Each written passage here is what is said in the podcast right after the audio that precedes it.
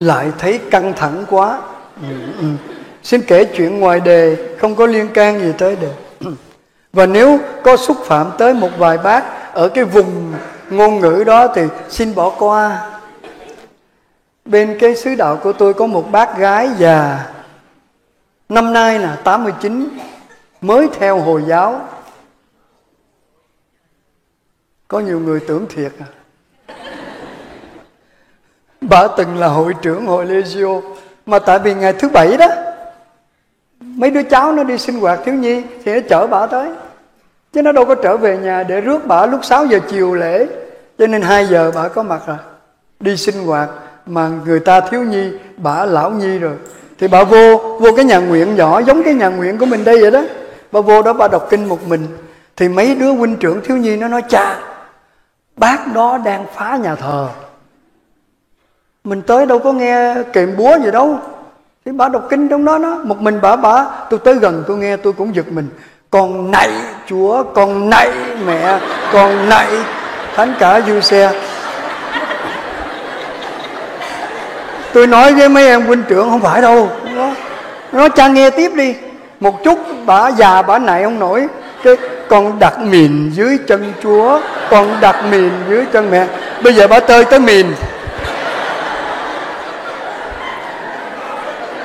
Mìn mà quên đem ngồi nổ quý vị ơi, nó không nổ. Cái chơi chắc ăn là chơi súng. Con hướng nòng lên cùng Chúa, con hướng nòng.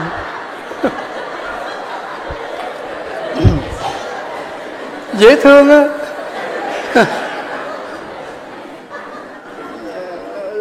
Tới cái ngày đám cưới của cháu ngoại, ở bên đó có thói quen là cô dâu chú rể không có đọc nghĩa đó, để người khác đọc. Thì bà ngoại dành đọc. Bà đó đấy, tôi biết trước là thảm họa xảy ra. Cho nên tôi nói: này bác lên đây, tôi in ra một tờ, bác về tập nhé. Bà nói: dễ lắm. Này rồi bà về bà tập. Tôi gạch đít mấy cái chữ L đó.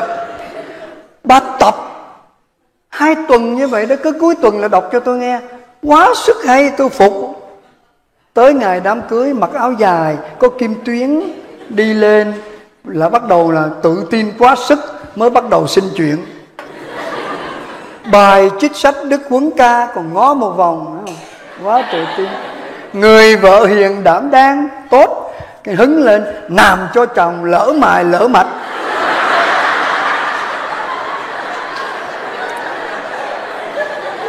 Cào đó. Như vậy anh nào hay ông nào mà mặt mày còn nguyên không có lỡ là vợ chưa đảm đang. Và chính bà ấy cũng là đổi quốc tịch Đức Mẹ đó. Lễ Đức Mẹ đó, ca đoàn vừa mới sướng cái bài tăng tăng tăng tăng tăng tăng tăng tăng tăng là bà nhào vô hát to lắm. Kìa bà Lào đang tiến nên như rạng đông, là Đức Mẹ người Lào.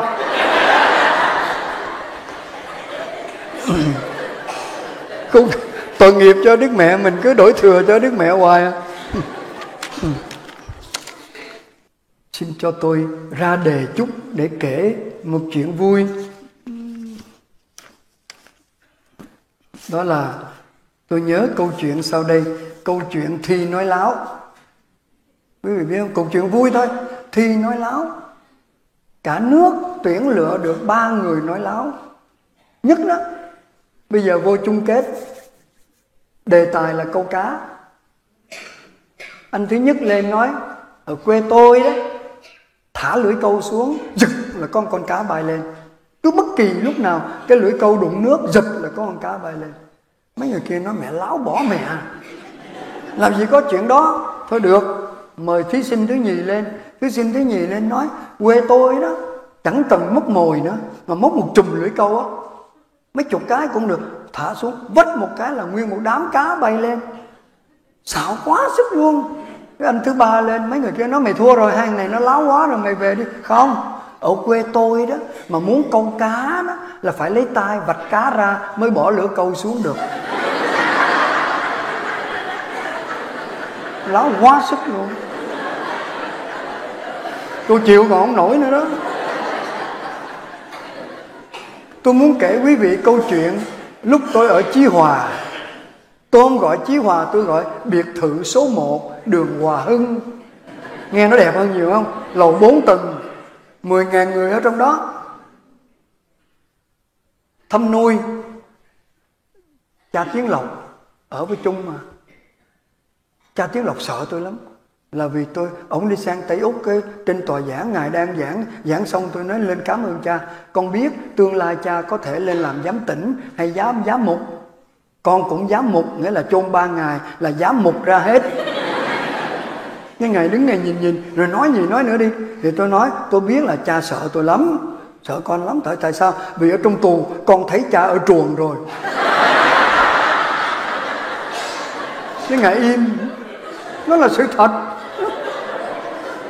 Thì lúc ở Chí Hòa, không biết cán bộ đọc thế nào, thấy hồ sơ tôi dạy võ, cho tôi làm trật tự phòng 9 khu BC. Trật tự oai lắm, ghẻ không à, đi cái đánh guitar suốt ngày này. Mặc cái quần đùi mà nó thủng lỗ, có tivi màu hay sao, đâu có kim đâu mà vá. Mà mấy đứa hình sự nó sợ lắm, bởi vì trật tự có quyền đánh nó, mà mình có đánh ai đâu, cho nên nó thương.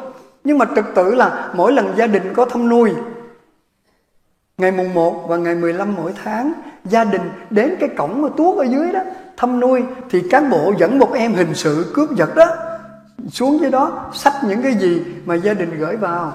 Thì để cho việc làm nó chí công vô tư, thì người ta phát cho gia đình cái miếng giấy ngày xưa dùng cho máy IBM, mà nó dùng rồi, nó đục lỗ trên rồi, bây giờ đưa gia đình xé miếng để ghi.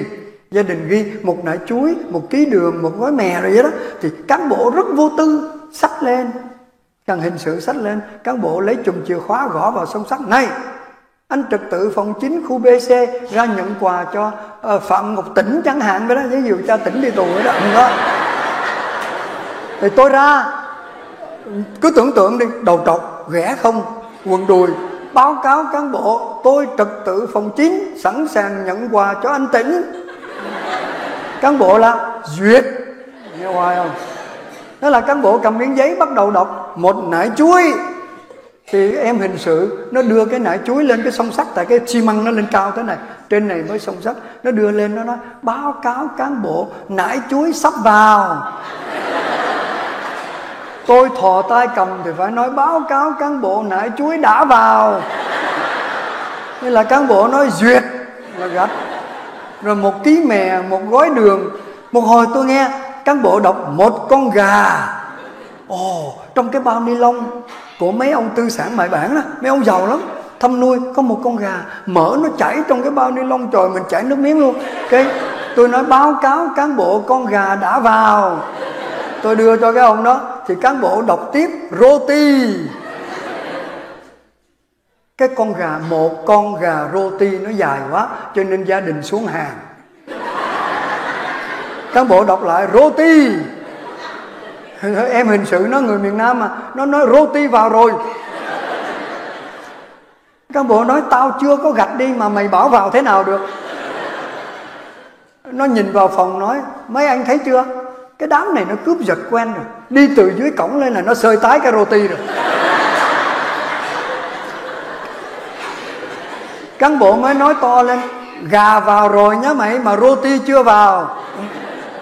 Tôi mới trong phòng mới nói anh Hồng, anh trật tự phòng nói dùm, chúng tôi nó quánh thằng nhỏ tội nghiệp, báo cáo bộ cho tôi nói nhỏ. Cán bộ oai lắm, chuyện chí công vô tư phải nói to. Thì tôi la to mới lòi ra cái quê. Tôi nói báo cáo cán bộ trong Nam gà roti là 1 món, cho nên roti vào chung với gà rồi.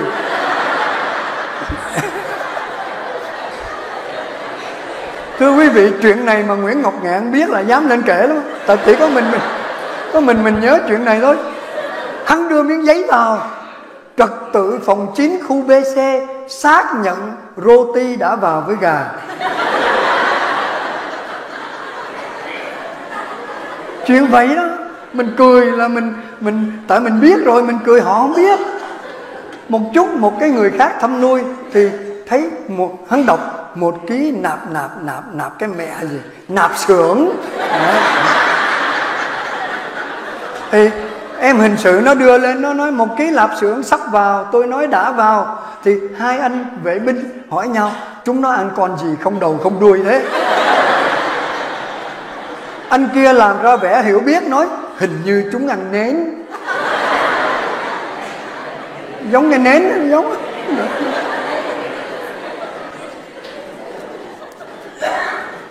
Chuyện cười thứ nhì cũng ở tù. Lúc tôi ra thung lũng tử thần A20 thì có những anh chị em là cựu sĩ quan mà công binh, họ máy móc giỏi lắm. Thì cán bộ lãnh mấy anh ở nhà để sửa xe riêng cho mấy cán bộ. Thì mấy anh cũng sướng thôi, ở nhà rồi nó mua mấy cái xe Honda Dam mà Honda cánh én cũ đem về. Rồi mấy anh tù mới nói bây giờ cán bộ đi ra Nha Trang mua cái cylinder đó, rồi cái piston rồi hay suối cái gì thì ghi ra, nó đi mua về. Mấy ông ở nhà ráp. Tôi thấy một ông ráp chiếc Honda 67. Mình cũng mừng bởi vì ông ráp. Ông nói cán bộ phải lên nòng. Nó nói súng ống đâu mà lên nòng. Không, cái piston nó thì piston, nó piston cái nòng là cái chó gì. Nên là mua cái 100 phân khối nó đi mua về. Mấy ông ráp. Xe tôi nghe nổ tốt thật, tiếng kêu cũng tốt. Sáng Chủ nhật cán bộ vào lấy xe để đi nấy ne. Đi vào thì sáng Chủ nhật đâu có đi lao động, mang cái dây chéo này, có cái bình xăng 3 lít bằng nhựa đó, đeo đây vào. Này, xe tốt chứ? Mấy anh sĩ quan nói báo cáo bộ tốt lắm. Này, sao nó ninh tinh thế này? Tai nào. Thì thưa cán bộ, đây tay ga, đây là bóp vào, rồi sang số, rồi từ từ mà thả ra.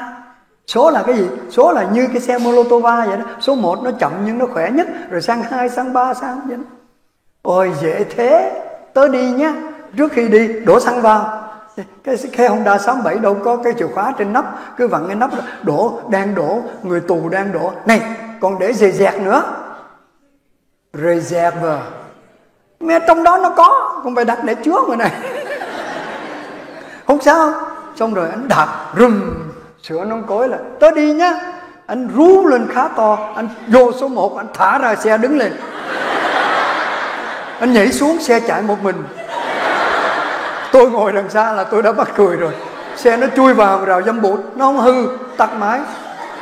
Gỡ nông cối đập vào đùi, mẹ nó, chúng nó ngu manh thật.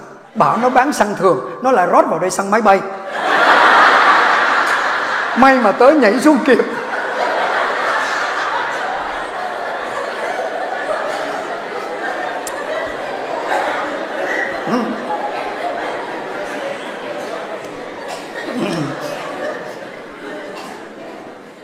Tôi mới có câu chuyện vui về tỷ lệ nghịch. Tỷ lệ nghịch có nghĩa là một cái càng lớn thì một cái càng nhỏ, phải không? Vậy đố quý vị, cái con gì càng lớn thì càng nhỏ, càng to thì càng bé? Con gì? Con cua. Con cua cái càng lớn càng nhỏ. Con cua Chúa cho nó không có đều đâu. Con tôm thì đều. Con cua thì càng lớn để đi quánh nhau, càng nhỏ để xé thịt cho vào mồm. Nhưng mà đây nè, nghe câu chuyện này vui. Trong một lớp của Cộng hòa xã hội chủ nghĩa Việt Nam, có nghĩa là chẳng hề xấu hổ chút nào vì ngu. Viết tắt đó, tôi đọc vậy đó. Cô giáo nói, ngày hôm qua cô dạy về tỷ lệ nghịch. Trò A đứng lên, cho cô một ví dụ. Mau! Thế là trò A đứng lên, thưa cô, con có ví dụ sau đây. Nói lẹ đi. Dạ thưa cô, càng chống tham nhũng chừng nào thì tham nhũng càng tràn lan chừng ấy. Đúng không cô? Mày ngồi xuống. Ví dụ của mày thì đúng về bài nhưng không hợp tình, không tính điểm, dẹp mày đi. Trò B, cho cô ví dụ khác. Thưa cô, tỷ lệ nghịch mà cô dạy thì con ngẫm nghĩ ra là nhà cán bộ càng giàu thì nhà dân càng nghèo. Mày im luôn, không tính điểm mày. C, đứa C đứng lên. Dạ thưa cô, mặt đường càng mỏng thì mặt cán bộ càng dày. Mày dẹp luôn, không được nói. Tầm bậy tầm bạ tụi bay. Các em học được nhiêu đó mà cô không cho điểm thì sao? Này, nói cho tụi bay biết, tụi bay càng nói dài chừng nào, sự nghiệp của cô càng ngắn chừng ấy. Thế là nghịch. Mà toàn bộ cả lớp nó nói chúng em rất thích ví dụ của cô. Mà cũng đúng mà. Ghê chúng. Chúa làm người giống mình. Và đây là câu chuyện cười, nói lên Chúa cũng đau khổ bệnh hoạn như mình. Quý vị có bao giờ nghe nói Chúa Giêsu bị kiết lỵ chưa? Chưa nghe. Chúa là người thì Chúa cũng có thể bị, thời đó chưa có thuốc trụ sinh. Thì vậy nè, câu chuyện nó đơn sơ lắm. Có một cha xứ ở dưới Cái Mơn á, miền Nam á, đi lên trên nhà sách 38 kỳ đồng của mấy cha dòng Chúa Cứu Thế. Tới mùa chay, Ngài lên, Ngài mua 3 cuốn sách gọi là Ngắm Đứng. Quý vị biết rồi, thắp mấy cái đèn rồi, cứ ngắm rồi tắt bớt. Ngài mua 3 quyển về, Ngắm Đứng. Trên đường về là thấy năm nay là Chúa ban ơn cho cái giáo xứ miền quê của mình sốt sắng lắm để đón lễ phục sinh. Thế là kêu 3 ông trùm, với miền Nam gọi ông trùm lên. Ông này, ông có cái giọng tốt, ông ngắm cho tôi ngày thứ 3 tuần thánh, tôi đưa sách đây. Ông này ngày thứ 4, ông này ngày thứ 5, còn mấy người khác để tôi tính. Ngắm lại mấy cuốn sách cũ. Này, 3 ông, sách mới của tôi, hình ảnh đẹp đẽ lắm. Nhưng mà 3 ông đem về tập, mà hãy nó bẩn là tôi bắt đền. Nhớ chưa? Ông nói nhớ. 3 ông đem về, để bàn thờ, giờ rảnh lấy ra tập ngắm. Và thật sự, ở bên Tây Úc của tôi, lúc các bác ngắm, tôi sung sướng vô cùng. Vì sao? Không cần giữ trật tự trẻ con. Đứa nào đi vô nhà thờ nó cũng đi vậy nè. Nó nghe nó sợ quá, cái nó nói who died, ai chết. Nó đâu có hiểu, mà nó nghe mình thì thấy sốt sắng, nó thì không nếm được. Đó, thì mấy ông tập rồi, tới giờ ra ruộng thì ở nhà tụi nó coi. Có đứa nó canh, bố về cái nó xếp lại nó để lên. Tới thứ 3 tuần thánh mới đổ nợ. Một ông cầm sách đi lên, để lên bục. Bên trong cha xứ điều chỉnh cái âm ly, giọng rất truyền cảm. Ngày thứ 3 thì ngẫm. Sốt sắng. Một ngày của Chúa Giêsu thật là vĩ đại. Tôi đọc ngắn lại đó. Tôi cũng có thể ngâm nga dài lắm nhưng mà nó mất giờ quý vị. Nào là Chúa huấn luyện các tông đồ, Chúa chơi với trẻ con, Chúa cho người chết sống lại, người cùi được sạch, người mù được thấy, người què nhảy như nai. Chiều về, Chúa không bao giờ quên, lên đồi Thanh Vắng đi cầu. Cái đó nhiều người nghe rồi. Với cái thằng xếp chữ nó dốt, cái chữ cầu nguyện thì ráng xếp cho nó gần nhau đi. Ông có biết là nó có cái gì trục trặc, ông mới lệch. Mà không ngờ tụi nó xem sách đó, tai nó ăn bún đó, nó dính mấy trang. Cho nên Chúa lên đồi Thanh Vắng đi cầu, lật qua cái đọc, máu và nước ròng ròng chảy ra.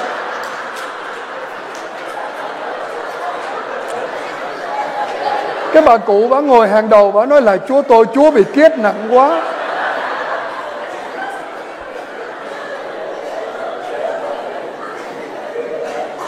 À, đó là chuyện cười, không có thật. Nhưng ít nhất nó nói cho mình một điều là Chúa chia sẻ thân phận con người như mình. Không có gì khác đâu. Đừng có tin những quyển sách mà nói ông Thánh Du Xe cưa cái bàn cho hàng xóm, rồi một chân nó lỡ ngắn, rồi cái Chúa tới Chúa kéo ra. Không có chuyện đó đâu. Tôi tin là hai cha con phải đục ra làm lại thôi. Trong một cái lớp học, một giáo sư dạy về gia đình mới trắc nghiệm sinh viên. Mời một em lên đây. Đứng đây. Em được chọn bất ngờ. Bây giờ em viết lên bảng tên 20 người mà em thân thương. Anh viết. Cha mẹ trước, rồi tới vợ con, rồi bạn bè, rồi làng xóm, rồi anh chị em, 20 người. Giáo sư nói bây giờ xóa bớt 2 người mà anh thấy không cần thiết. Gạch đi. Cái anh gạch 2 người. Còn 18 người. Giáo sư lại nói thêm 2 người nữa. Gạch 2 người nữa. 2 người nữa gạch nữa, còn lại 3 người, cha mẹ với vợ. Gạch tiếp 2 người nữa đi, anh ta gạch cha mẹ. Cái giáo sư nói lý giải tại sao là anh lại trả lời như vậy. Dạ thưa, em làm như vậy là chắc chắn trúng, là vì cha mẹ có thể ở với nhau chứ đâu ở với em, chỉ có vợ em ở với em. Ông thầy đến nói nhỏ, nói trúng. Mà có lý do gì khác không? Dạ thưa thầy, vợ em nó ngồi dưới kia kìa.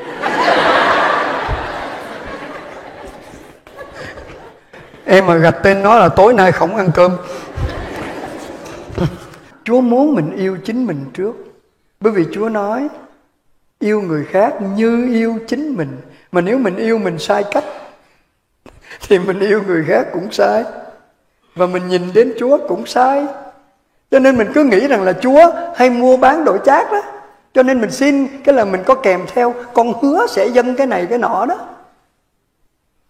Có hai cha con ở Phước Tỉnh lên cái ghe đi đánh cá, ghe bường thôi, không có tiền để mua máy, chạy ra thấy bão tới, vô không kịp mà cuốn buồm hạ xuống, bởi vì để buồm đó nó đánh mình chết. Hạ xuống rồi bão càng ngày càng to, ông bố nói mày đừng có chèo chống gì hết, quỳ xuống đọc kinh với tao.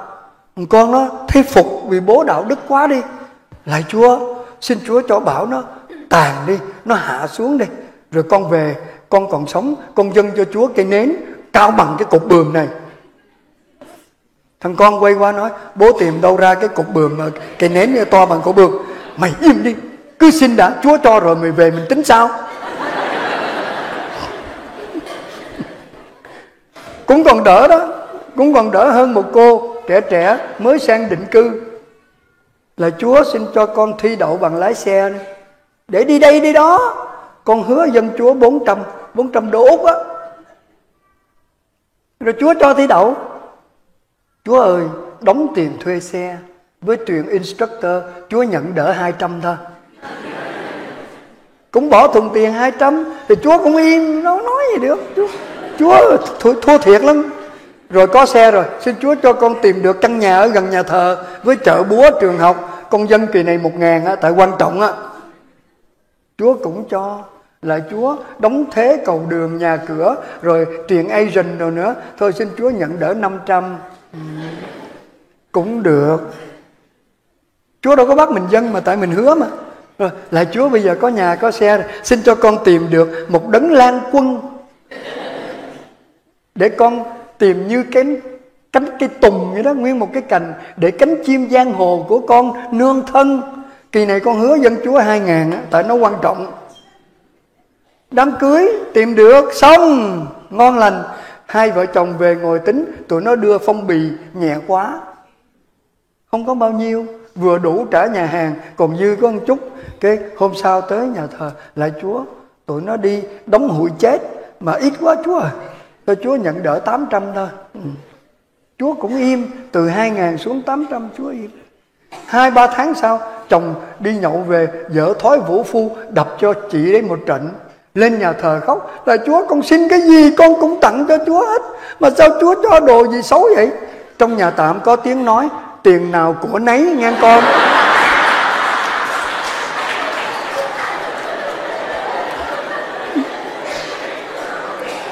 Ở bên đây có cái may mắn là lễ Giáng sinh, chúng ta cất tiếng hát đêm đông lạnh lẽo giáng Chúa sinh ra đời. Đúng. Ở bên Úc không có. Cái tháng nó nóng gần chết, 100 độ F đó. Cho nên sướng cái bài đó lên cái người ta ngó mình. Người ta qua còn sách ra. Máy điều hòa không đủ, bởi vì khi vô đông như vậy là các bà quạt hăng lắm. Mà tôi bảo các bà càng nhúc nhích thì mồ hôi nách nó càng ra. Ngồi im như tôi này, bởi vì ngồi bàn thờ đâu có nhúng nhích gì được, mồ hôi nó chảy trỏng thì kệ nó. Rồi mấy bà qua. Cho nên có nhiều bà sau lễ đến nói cha, ở bên này đi mua cái quạt đã khó, cha có bí quyết gì để quạt tất cả những mùa nóng bên Úc mà cái quạt nó không hư? Ai có bí quyết? Tôi có liền. Tôi nhớ lại một cuộc thi Hà Tiện mà chủ đề là giữ quạt giấy. Ghê chưa? Hà Tiện cái quạt giấy đâu có bao nhiêu tiền, mà chủ đề thi cả nước tuyển được 3 người hạ tiện nhất. Người thứ nhất vô, ban giám khảo hỏi có cầm cái quạt đó, phải quạt này xài bao nhiêu năm rồi? 10 năm rồi. Ồ, quạt giấy xài 10 năm, xin cho bí quyết. Thế là ông ấy nói là ông nội tôi truyền cho bố tôi, bố tôi truyền cho tôi là mở nhẹ nhẹ ra thôi. Quạt 10 cái thôi, nhẹ nhẹ. Rồi xếp nhẹ nhẹ lại, chừng nào thấy mồ hôi chảy, mở nhẹ nhẹ ra, quạt 10 cái. Ôi vậy thì bao giờ nó rách? Cả hội trường nó thằng này, nó hà tiện quá sức. Nhưng mà thí sinh thứ nhì, quạt xài bao nhiêu? 20 năm. Còn ghê hơn nữa, bí quyết. Ông nội ông cố dạy mở 5 cái nang thôi, quạt 5 cái thôi. Rồi xếp lại, hồi nữa mở 5 cái nang nữa. Oai quá hô, chắc là thắng rồi, tại hơn ông kia rồi. Ông thứ ba lên, quạt tôi xài 40 năm. Khiếp, bí quyết. Ông cố ông nội tôi dặn mở quạt ra để đây, lắc đầu.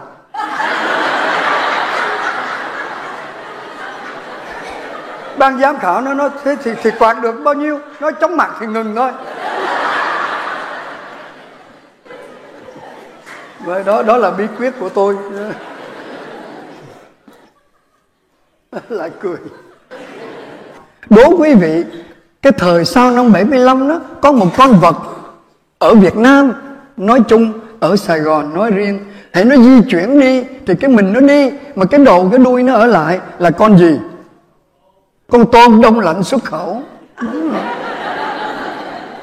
Cái mình đi, cái đầu cái đuôi ở lại, mà phải có sổ hộ khẩu mới đi mua được đầu tôm, đuôi tôm nhé. Không có quyền lựa chọn đâu, mà xách hàng để được mua. Anh em tụi tôi trong cộng đoàn ở Thủ Đức phải có sổ hộ khẩu.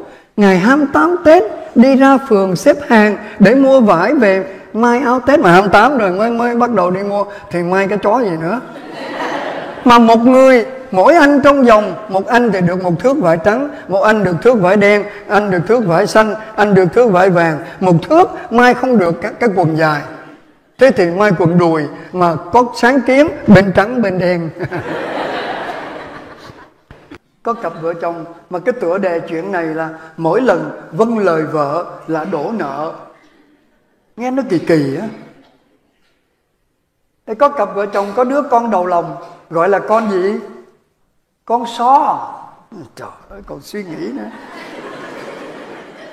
2-3 tháng nó cứng rồi đó. Hai vợ chồng ẩm nó đi lễ, thì ở trên ông cha giảng, dưới nó cũng giảng.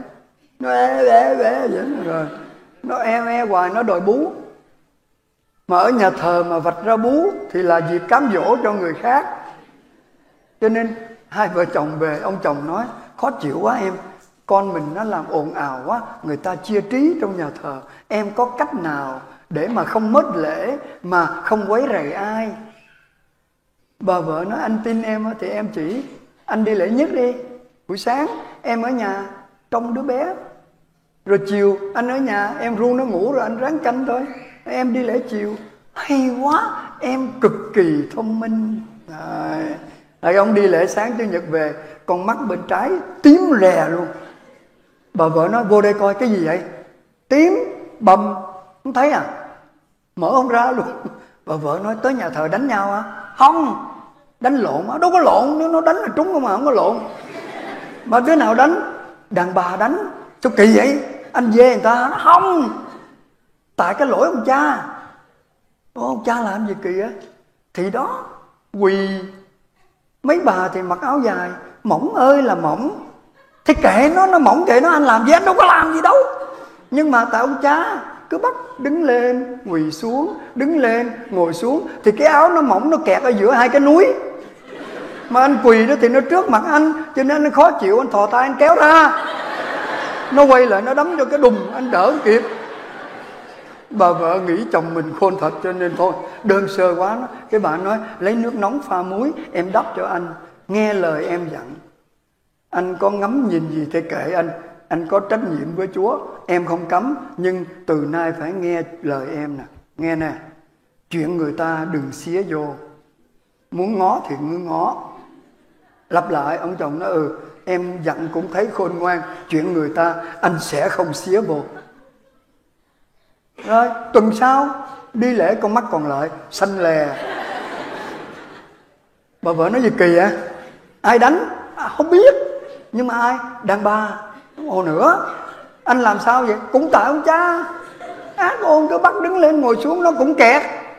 Cái áo nó kẹt giữa hai cái núi. Thằng kế bên kéo ra. Thằng kế bên kéo ra rồi nó đánh cho anh à.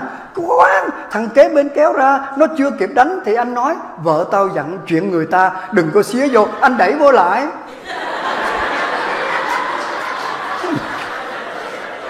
Nó mới đánh.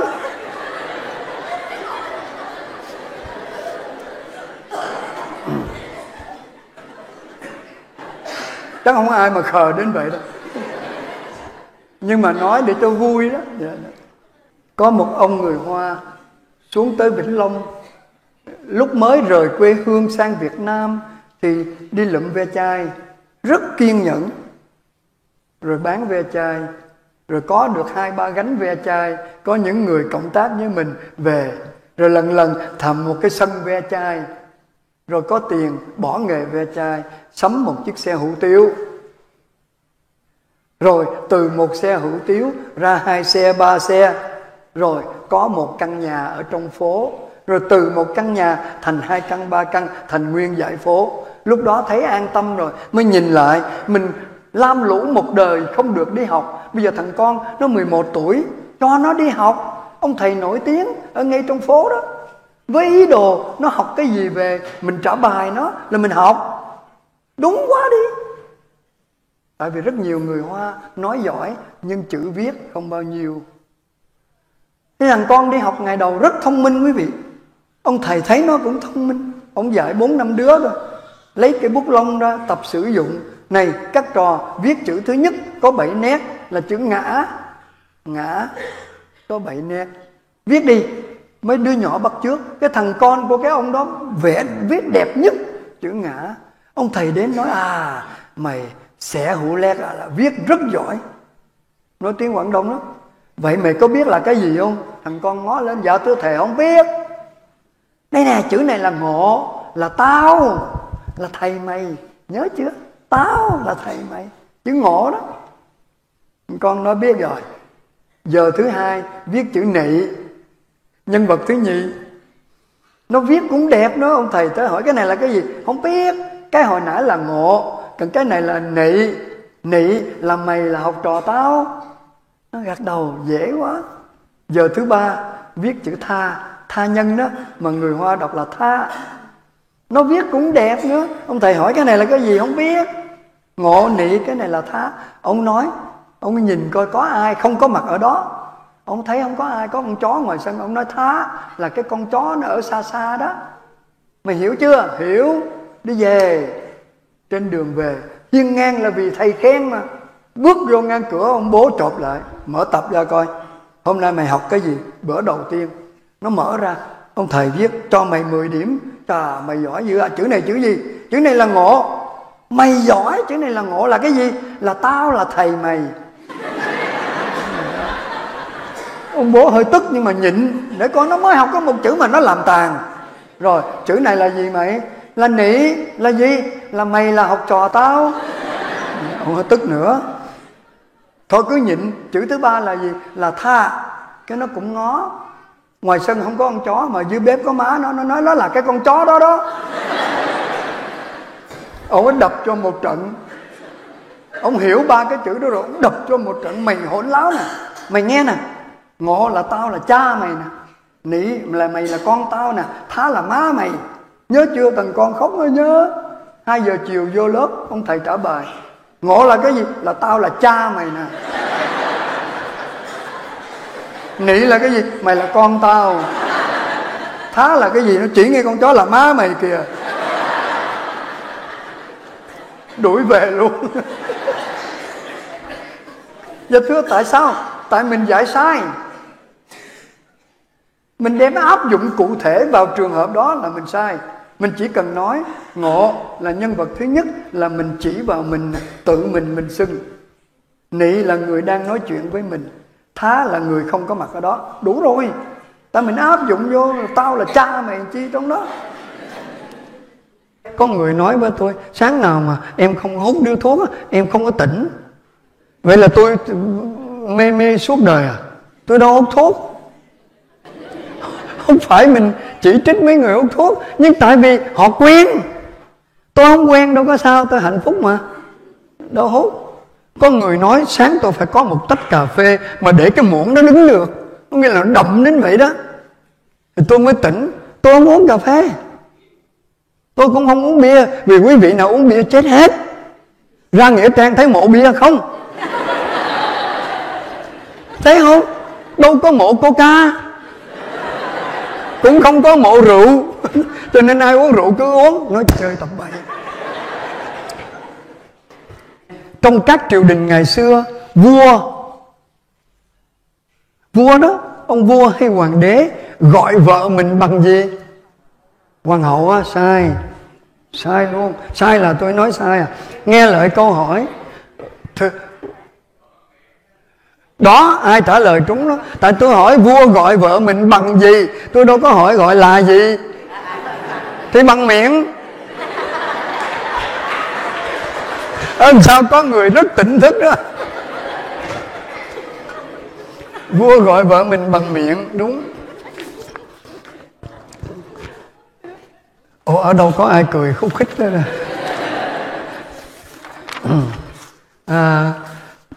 Có một ông tên ông Martin, 78 tuổi, có vợ có con cháu đầy đồng, nhưng mà vợ chết. Con bà Rosemary chắc cũng khoảng 70, 73, 72 gì đó, tôi không nhớ rõ, cũng có chồng chết, cả hai công giáo, con cháu cũng đầy. Cái hai ông bà sát hợp lại với nhau để sống tuổi già. Thì trong cái nhà nguyện nhỏ nhỏ đó, con cháu ổng bên này, con cháu bà bên này. Lúc đó cha Mai Đạo Hiền, ông ấy thú nhận, ông nói mình mới ra lò, đâu có biết hết, nhất là làm lễ tiếng Anh cũng hơi bối rối. Khi hỏi ba cái câu đó, trong quyển sách có dặn cái câu thứ ba, tùy trường hợp mà hỏi. Ông hỏi câu đầu, có tự do và đến với nhau mà vậy đó rồi. Thì ông Martin cũng dép, bà kia Rosemary cũng dép, tại mệt quá rồi đó. Có yêu thương và tôn trọng nhau, dép. Có chấp nhận con cái mà Chúa sẽ ban và giáo dục chúng. Ông này đâu có nghe gì đâu, dép. Bà kia bả lườm cha Hiền vậy nè.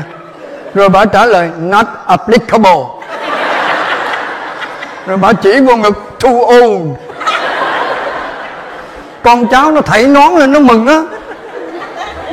Tùy trường hợp nó đâu có hỏi câu đó được, phải không? Đây có câu chuyện cũng tức cười.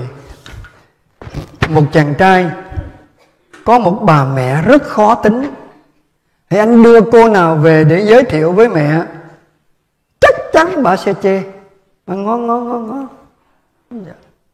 Cuối cùng anh tìm được một người rất giống mẹ anh, cả vóc dáng, tướng đi, giọng nói. Tính tình thì mình không biết, nhưng mà giống lắm. Dẫn về cái bà chịu liền. Bà nói này được á con.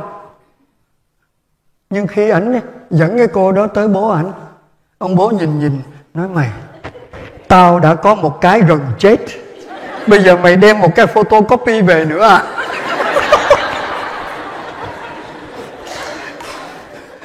Chuyện không có thật, nhưng mà nó vui ở chỗ là sao mà nhìn nhau giống như những object chứ không phải những subject.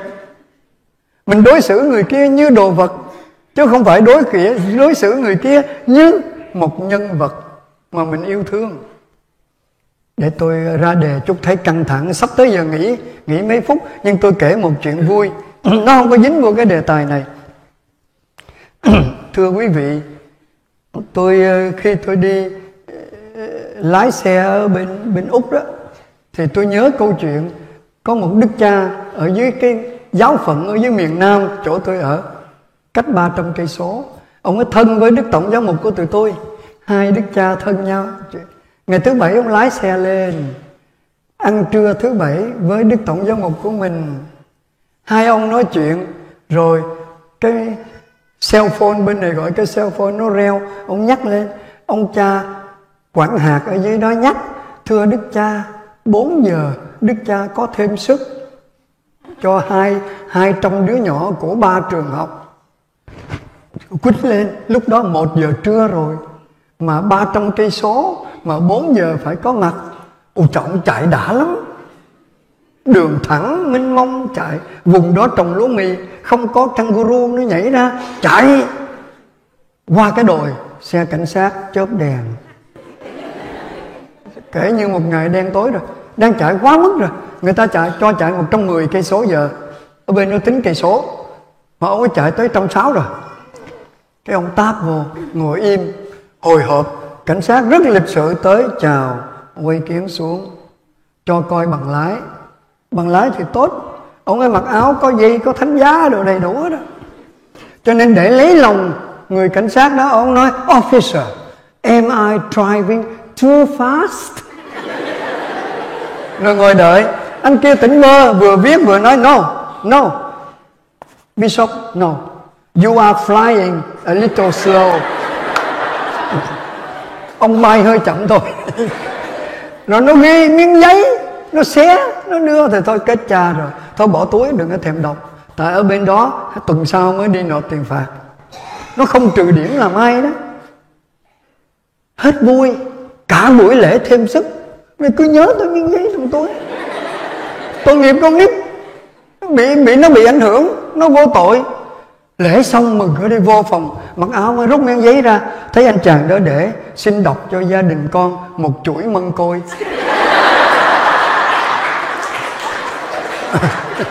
Tụi tôi hỏi: "Đức cha có đọc không?" "Tao đọc 5 chuỗi cho nó luôn."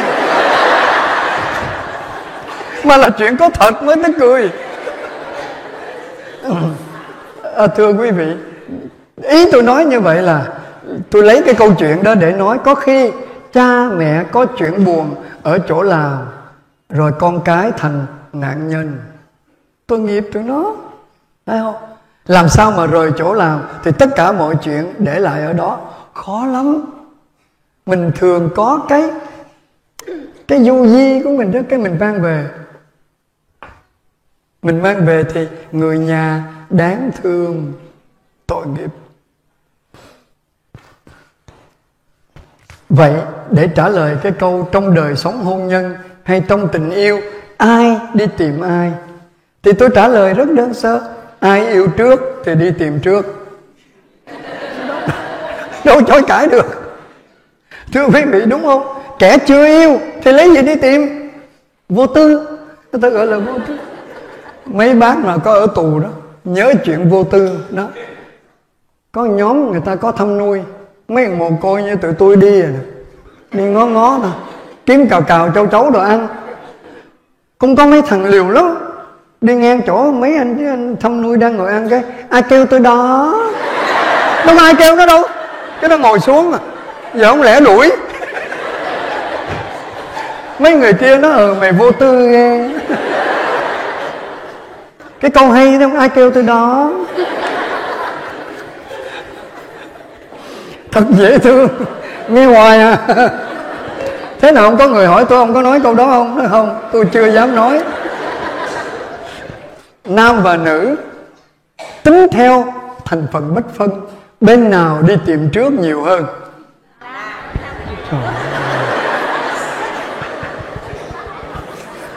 Dạ thưa, đúng.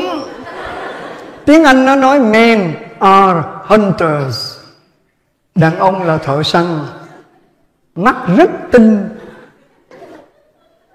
Lái xe về chứ bên góc đường bên kia có một bóng hồng là thấy rồi, nhưng nếu có vợ ngồi đó thì thấy sơ sơ thôi. Đàn ông sống vợ yêu bằng mắt, đàn bà sống vợ yêu bằng tai. Ai cũng biết hết á, thấy chưa? Đàn ông sống vợ yêu bằng mắt mà hay làm bộ mù.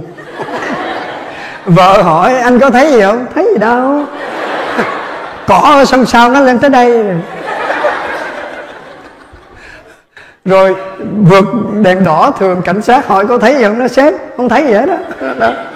Mấy bà rất thính tai nhưng hay giả điếc. Giả điếc trong 2 trường hợp thường thấy nhất là trường hợp nào? Khi người ta chia việc á, lễ lạc xong người ta chia cho lau cái hàng lang này, không thấy làm, hỏi sao không thấy làm, em có nghi gì đâu. Nhưng không bằng những lần người ta khen nó, trời ơi Mà áo dài đâu đẹp vậy?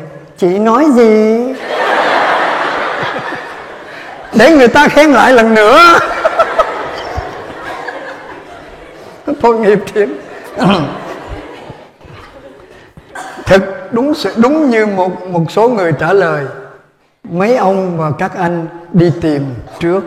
Mà trong thiên nhiên cũng vậy quý vị ơi. Cánh bướm, con ong, nó đi tìm cái nhụy hoa, chứ đâu có cái hoa nào bay đi tìm con bướm. Vậy mà trên thực tế cũng có một số trường hợp các bà đi chài mồi. Ta không có tránh được cái đó, ta cũng biết. Nhưng tính đa số thì các ông chủ động trong việc đi tìm. Nhưng mà để trả lời cái câu hỏi ai tìm ai trong gia đình, tôi sẽ trả lời chung ngôn ngữ ngoại giao: ai yêu nhiều thì đi tìm trước, ai yêu trước thì đi tìm trước. Như vậy đối với Chúa, Chúa có trước, yêu mình trước, cho nên Chúa tìm mình trước.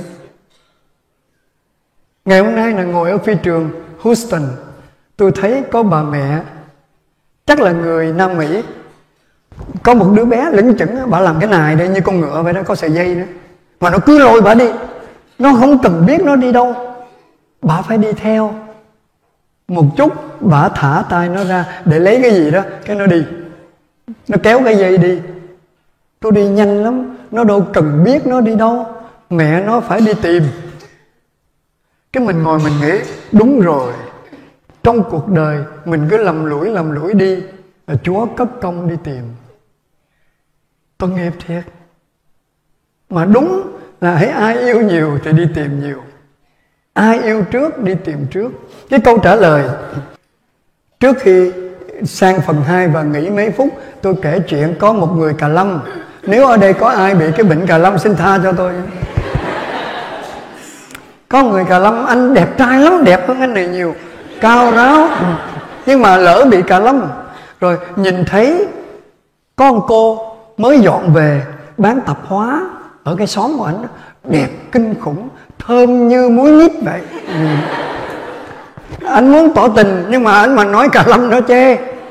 Thế là sáng anh đi xuống, anh đi ngang cái quán, anh cầm cái chai không, anh đi đó. Cái chút anh trở về. Vậy thôi, buổi sáng làm nhiêu đó thôi, tỏ tình đó. Ngày thứ hai, ngày thứ ba, tới ngày thứ năm, cô thắc mắc, tại thấy hoài à. Anh! Chà rồi, nó hỏi. Nó hỏi thì phải trả lời. Anh làm chuyện gì vô duyên vậy, sáng nào cũng xách cái chai không đi ra đi vô vậy. Cô đánh bằng chữ chai đi. Có nghĩa hiểu không? Kêu đánh vần chữ chai. Sau 30 tháng 4 75, ngày xưa mình đánh vần CHA chai y chai, còn bây giờ thì chờ ai chai, tức là hỏi cô ấy có chờ ai không. Xách cái chai đi để hỏi cô có chờ ai không, có tìm ai, có chờ ai không. Rồi đi về thấy có mình tỏ tình được rồi, chắc nó hiểu. Hôm sau đi ra không thấy nàng mà thấy mẹ nàng đứng vậy. Thôi chết cha rồi, chắc là nó biết cái nguy cơ rồi. Nhưng mà đi về nhìn lên cửa sổ, trên ban công nó có trái chanh, tức là chờ anh. Tỏ tình tế nhị đó. Nhưng mà không có vui bằng một anh cà lâm mà thương một cô bán bánh mì. Bánh mì thịt đó cũng mới dọn về. Sáng nghe anh xuống mặc đồ đẹp lắm, anh chỉ mà nè, bánh mì nè ha, anh không có nói ba tê, đồ chua, hành rồi vậy cái. Rồi trả tiền. Mua 2-3 tuần với cái cô đó con nết rồi. Thấy người đẹp trai mà không nói nữa, rất là lịch sự rồi. Cái ngày đó cô nói anh. Rồi cái chết nó hỏi. Anh mua hoài không thấy xịt xì dầu, anh nói đi tụi em xịt cho anh để anh về anh khỏi mất công. Có không? Có. Cô Xịt một chút thôi là ngập hết trong đó rồi.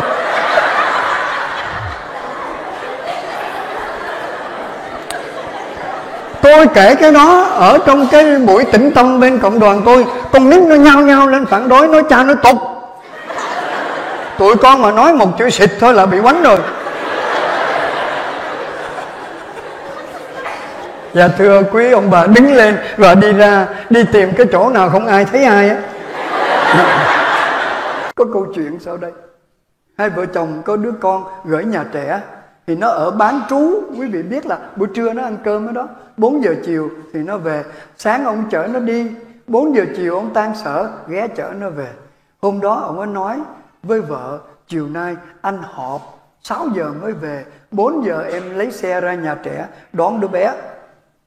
Bà vợ đi ra đón, thì cô giáo có cái băng ngồi với mấy em nhỏ để giữ nó.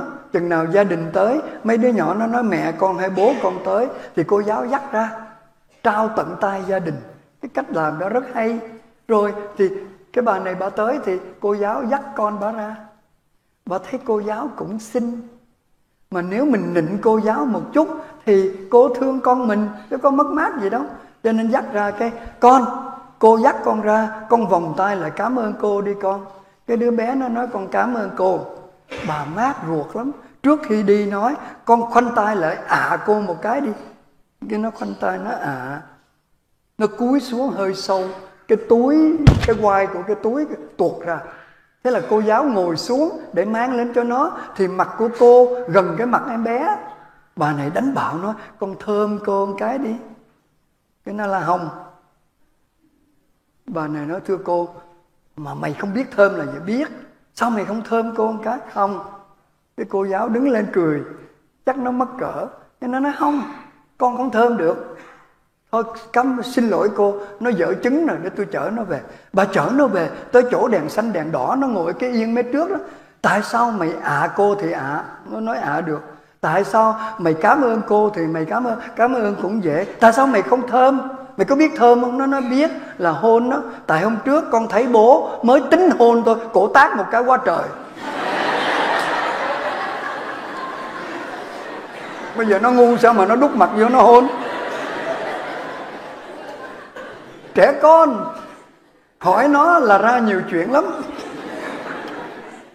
Câu chuyện tôi sắp kể là của Soren Kierkegaard, được tôi xào nấu lại theo ngôn ngữ Á Đông.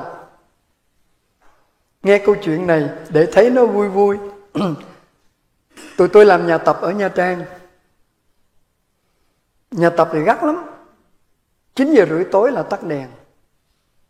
Thì cũng lén lén xin người nhà gửi cái đèn pin, để hãy mê đọc cái gì đó thì trùm mền lại đọc, phạm luật đấy. Nhưng mà làm vậy thấy vui. Nhất là mình đọc sách thiêng liêng, truyện thiêng liêng mà, chắc là không có lỗi đâu. Tôi lục được cuốn truyện đó, nó mỏng, của Soren Kierkegaard. Tôi đọc. Ông nói thế này: ở một vương quốc thời Trung Cổ, có một vị hoàng đế rất yêu thương dân chúng. Thường thường mấy vị hoàng đế ở bên Á Châu của mình, nếu là một người đạo đức nhân hậu thì người ta gọi là quang minh chính đại. 4 chữ khắc ở cửa Ngọ Môn Huế đó, quang minh chính đại. Mà nếu gom tắt lại thì gọi là một minh vương, đúng không? Một vị vua quang minh chính đại. Thì ông Kierkegaard ông nói có một ông vua đó rất là quang minh chính đại, 30 mấy tuổi đầu rồi, mà vì yêu thương xã tắc sơn hà cho nên quên câu chuyện riêng của mình là chưa lập gia đình. Cứ sống như vậy mà lo cho dân, cho nước. Rồi một hôm tình yêu cũng gõ cửa đến Trong một lần đi kinh lý ở một ngôi làng, bởi vì ông thích đi thăm dân, có đoàn ngự lâm quân dẫn đường, rồi xa giá hộ tống. Đến cái làng nào, hôm đó ông đến cái làng người ta trồng khoai tây. Thế là thấy nông dân đang thu khoai tây đem về làng, gồng gánh đi. Ông bảo ngự lâm quân dừng xe lại, nhường đường cho dân, nó đang gánh nặng nó đi trước. Người nào đi ngang mà cúi đầu chào, ông bảo lính cứ đi đi, đừng có chào, nặng nề lắm. Và ông ngồi trong xe, lạy Chúa, tôi có cô nào thôn nữ gánh cái gánh đi ngang đẹp quá sức. Thế là từ đó tiếng sét ái tình đánh cái rầm. Ông mê mệt bóng dáng của cô đó rồi. Tôi thắc mắc, tôi đọc tới đó tôi thắc mắc, không biết tại sao đi đường D lại đẹp hơn đường thượng. Là tại vì đi hàng một đó, cái D nó hẹp vậy, mấy cô mà đi hàng một đẹp hơn. Thấy không? Hoa hậu nó đi có một đường à. Mà đi như vậy thì sao ai mê? Cái thứ hai nữa là khi gánh, cái gì gánh thì người ta đi theo cái điệu quặt của cái đòn gánh đó, cho nên nó dễ thương hơn. Thấy không? Đó. Có lẽ thôi, đó là tôi tưởng tượng rồi. Tôi đọc tới đó tôi tưởng tượng. Trở về triều đình, ông ấy sống như người mất hồn đó. Cha mẹ mà có đứa con love sick là biết liền à. Nó có nghe nè. Thì bá quan văn võ ai cũng thấy mà đâu dám hỏi. Ngày xưa mà xúc phạm đến vua thì vua tiền trảm hậu tấu, tức là có thể chém đầu trước rồi mới bàn tính sau. Không ai dám hỏi á. Nhưng mà thấy kéo dài như vậy thấy đau khổ á. Cho nên một hôm một đám quan tới lại muôn tâu thánh thượng, cho chúng thần vấn an vài điều. Thì cứ hỏi đi, cảm ơn các khanh. Hình như thánh thượng có tâm sự buồn. Đúng, cảm ơn các khanh, ta có tâm sự buồn. Ông quan khác can đảm hơn. Hình như thánh thượng đang yêu ai. Đúng, cảm ơn các khanh giỏi thật. Ta đang yêu. Mấy ông quan, trời ơi, bệ hạ là vua. Vua là người làm chủ lãnh thổ, dân tộc, chính quyền, quân đội, kho tàng, kho báu. Quyền hành trong tay, yêu ai thì ngỏ lời cầu hôn. Mắc gì phải hành hạ thân xác của mình cho long nhan tiều tụy vậy? Ông vua nói đúng. Rồi một ông quan hỏi, yêu cô nào vậy? Trẫm chưa biết tên. Vậy thì cha mẹ nàng tên gì? Vô duyên. Tên nàng ta không biết, sao cha mẹ ta biết? Vậy đã gặp nàng chưa?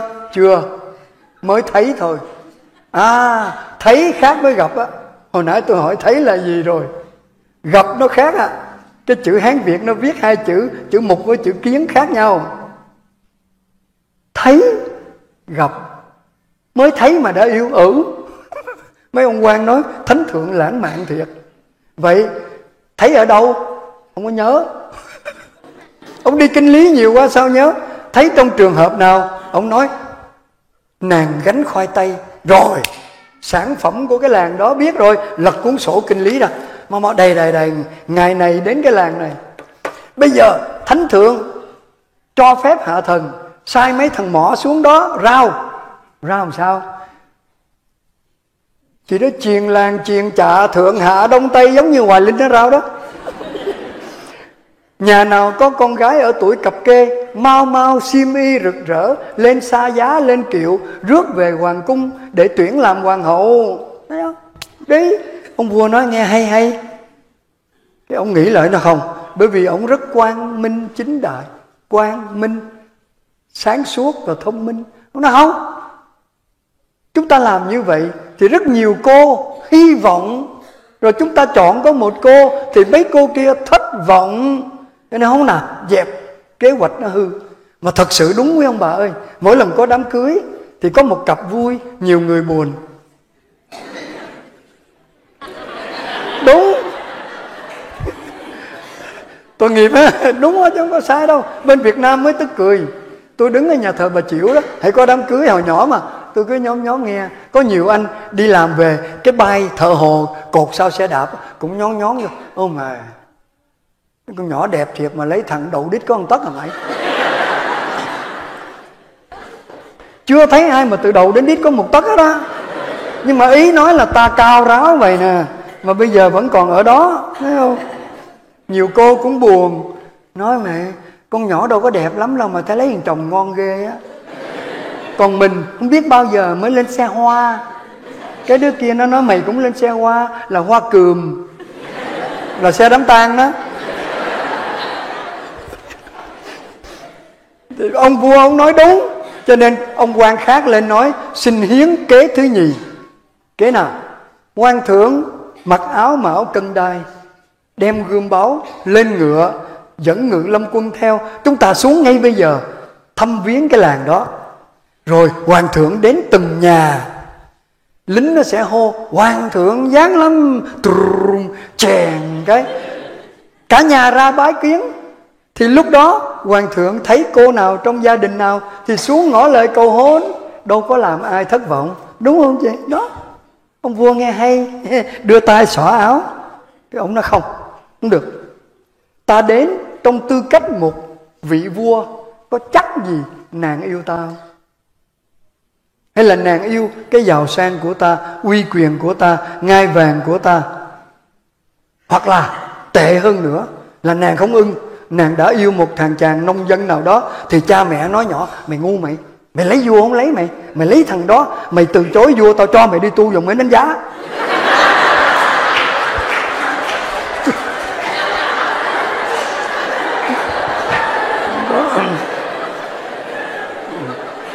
Là chưa chắc gì có tình yêu, phải không?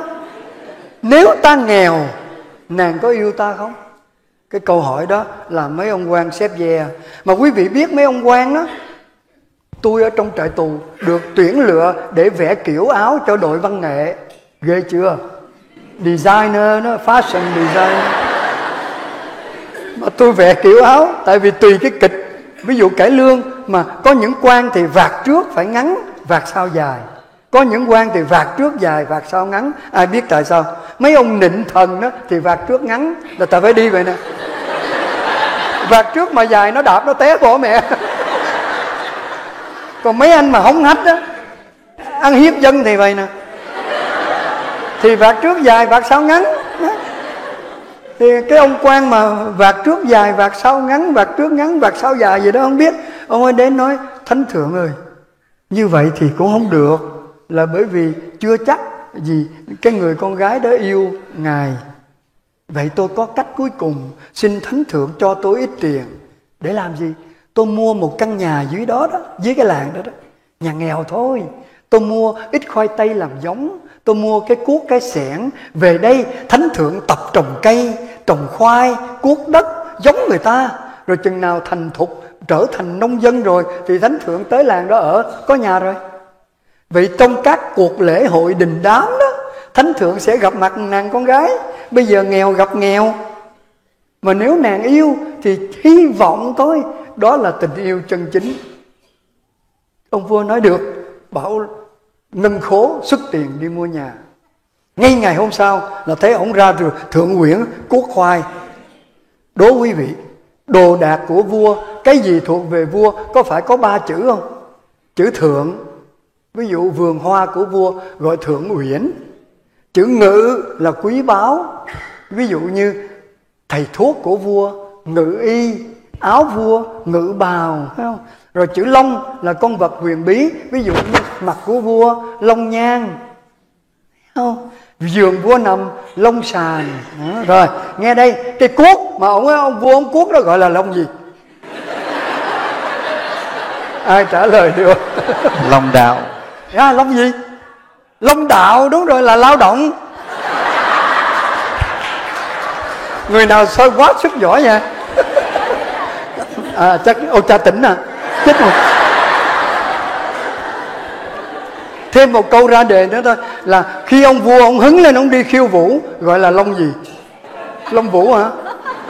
Hả? Long vũ là long gà. Trả lời liền, long mắt là lắc mông. Đúng mà. Ngày mai giờ giải trí mình trở lại cái đề tài long, nó dài lắm. Thì 2-3 tháng sau, ông vua đó trở thành nông dân thiệt. Một buổi sáng đến họp triều đình, các quan đứng ngẩn ngơ, thấy ổng dẫn con lừa ra, mặc quần áo rách rưới, đội nón rơm. Con lừa có vắt cái cuốc với cái xẻng. Bye bye các khanh, ta đi tìm tình yêu. Chết mẹ. Ông mà đi thì mất ngai vàng, mà mất ngai vàng thì mấy ông này mất chức. Mới súng lại cản: Thánh thượng đi thiệt sao? Thiệt. Bữa nay ta thành nông dân, ta sẽ xuống dưới cái làng đó để đi tìm tình yêu. Thánh thượng có biết ngài đi ngài sẽ mất ngai vàng không? Ta không chấp. Mấy tháng nay ta ngồi ngai vàng, nó lặng ngắt. Bye bye. Ê, khoan. Một ông quan hỏi: Thánh thượng, có chắc gì cái cô đó chưa yêu ai không? Cái luật thời đó, hai người cùng yêu một cô gái thì dẫn nhau ra trước một cảnh sát trưởng đó và một linh mục để đấu gươm tay đôi. Ai chết là thánh ý Chúa muốn vậy. Vậy Nếu cái cô đó có yêu một người nào trước, bây giờ thánh thượng cũng tới yêu, thì thánh thượng liệu có đủ sức để hạ cái thằng nông dân lực lưỡng kia không? Ông mới ngồi mới hơi lo, mồ hôi lắm tắm nha. Chết chà, cũng nguy thật, nhưng mà không sao, ta cũng cứ liều. Yêu là liều hồi nãy nói đó. Mà nếu ta bị đâm chết xuyên tim đi nữa, mà nàng tới kế bên nói anh, em yêu anh, thì ta cũng mãn nguyện nữa. Bye bye, ông đi nữa. Rồi ông quan cuối cùng mà đi mua nhà đó mới nói thánh thượng cho tôi hỏi 5 câu. Hỏi đi, lẹ đi. Thánh thượng yêu dân lắm phải không? Phải. Hỏi gì kỳ á? Vì câu thứ hai, thánh thượng tôn trọng tự do của từng người dân phải không? Phải. Hỏi nhanh đi đi, ta nôn nóng lắm rồi. Thánh thượng yêu cô gái đó lắm phải không? Đúng rồi, ta mới đi đây. Rồi thánh thượng tôn trọng tự do của cô phải không? Đúng. Vậy câu cuối cùng, nếu cô đó nói I don't love you, tôi không yêu ông, thì thánh thượng được gì và mất gì? Ông vua ngồi nghĩ, có thể ta mất ngai vàng rồi, cũng có thể mất mạng. Nhưng điều đau khổ nhất là ta mất chính cái người ta đi tìm để yêu.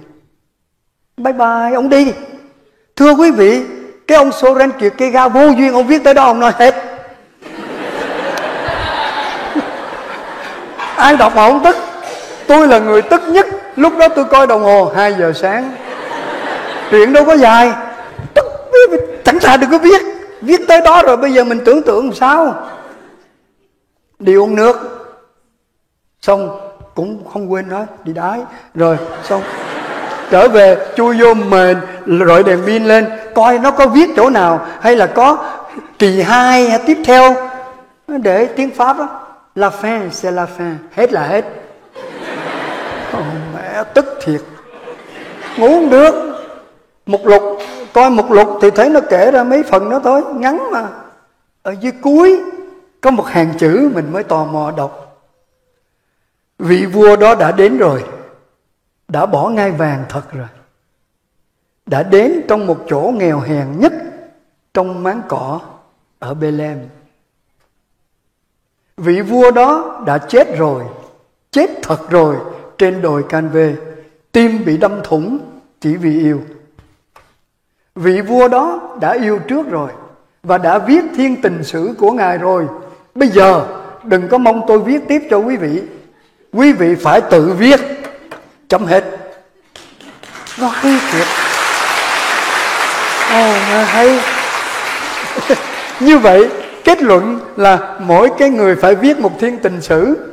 Tới ngày ra đứng trước mặt Chúa, Chúa lật ra coi, trời, lâm ly dữ, hay là đầy phản bội, hay là không viết gì hết.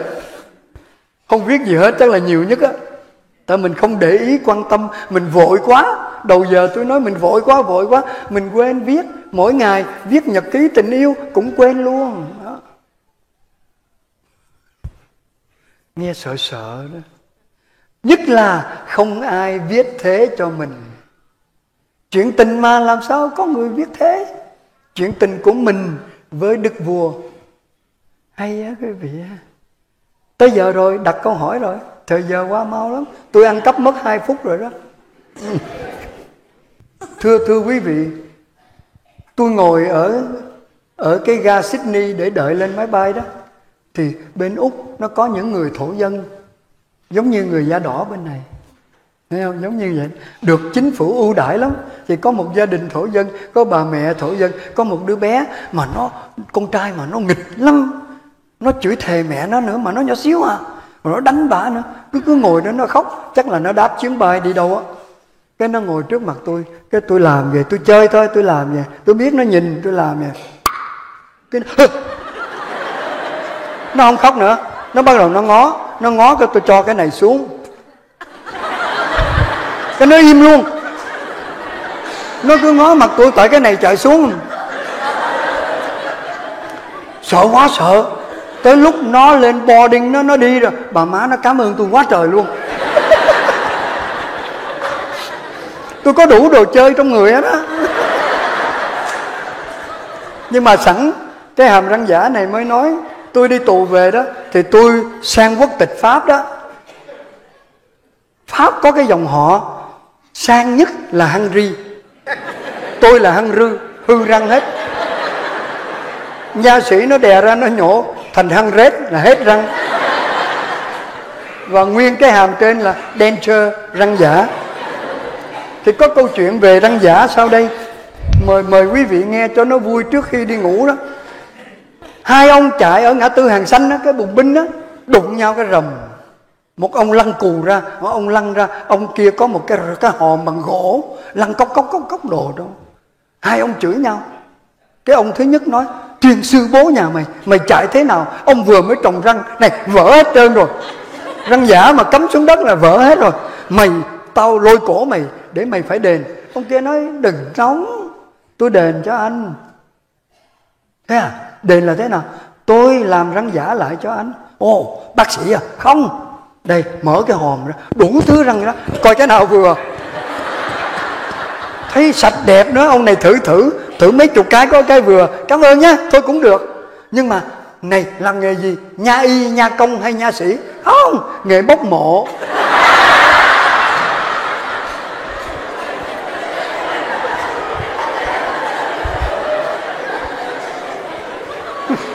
Cũng ớn ha. Câu chuyện đầu tiên cha Tính có nói tôi hay chọc các bà đó. Nhất là các bà có trọng lượng tốt hay bị tôi chọc lắm. Đừng có buồn nha.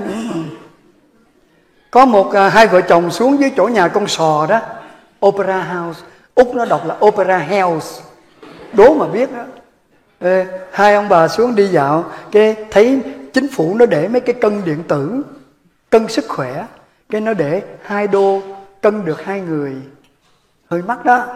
Cái bà vợ quảng đại lấy tiền, bỏ cái keng vô, cái máy nó tưng tưng, we are ready.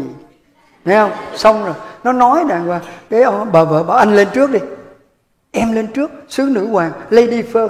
Bà nói không, tôi hy sinh cho ông lên. Ông chồng lên, cân nó chạy, nó chớp đèn. Cái nó tưng, nó ngừng. Cái nó mời quý khách bước xuống, ông bước xuống. Chiều cao 1m58, cân nặng 52kg, quý vị suy dinh dưỡng. Trời, ông nhìn đó, bắt tôi kiêng cho cố này. Giờ nó nói nè, thôi bà lên đi. Bà vợ bước lên, cân không nói gì hết, im. Bà tưởng nó hết tiền rồi, bà đập. Ông chồng nó không, nó bảo cân hai người mà tại sao nó không nói gì hết? Xuống coi, để ông thử. Vừa bước xuống, cân nó nói, cảm ơn, xin vui lòng, bước lên từng người một. Bà nặng quá, nó tưởng hai người lên lúc.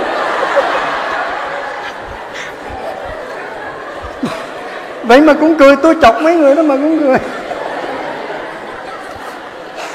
Không sao đâu, mình là mình, mập cũng mũm mỉm dễ thương, không sao đâu. Chuyện thứ nhì về giảm cân, quý vị có biết trên TV nó quảng cáo cái máy mà nó có rung đó, thấy không? Một ông bên Úc cũng đặt mua bên Mỹ này qua, mở hộp ra, bảo vợ lên đứng, bà lên mà đứng mà nó thôi, chóng mặt té chết, leo xuống, bà đẩy vô giường, cất. Buồn quá mới điện thoại hỏi người bạn làm bác sĩ, tao thấy cái máy đó ở bên Mỹ người ta xài tốt lắm mà sao, tao mua về, vợ tao nó leo lên, cái nó nói chóng mặt quá, nó đẩy vô sàn giường rồi. Giờ làm sao? Ê, sân mày có 4 mẫu đất, có trồng dâu đó, mày mua con ngựa đi. Mua cái yên thật êm, thật tốt, tập cho bà cởi, bà chạy thì nó cũng sốc. Bà thích nữa, mà bà thích cởi ngựa thiệt. Mua con ngựa bà chạy 1 tháng vậy đó. Cái ông bác sĩ điện thoại lên, kết quả ra sao? Tốt lắm, xuống 15kg. Bác sĩ đó, được, đợi tôi lên tôi chụp hình để tôi quảng cáo cái lý thuyết của tôi. Lên thấy bà vẫn vậy à? Ô sao mày nói xuống 15kg, con ngựa xuống 15kg.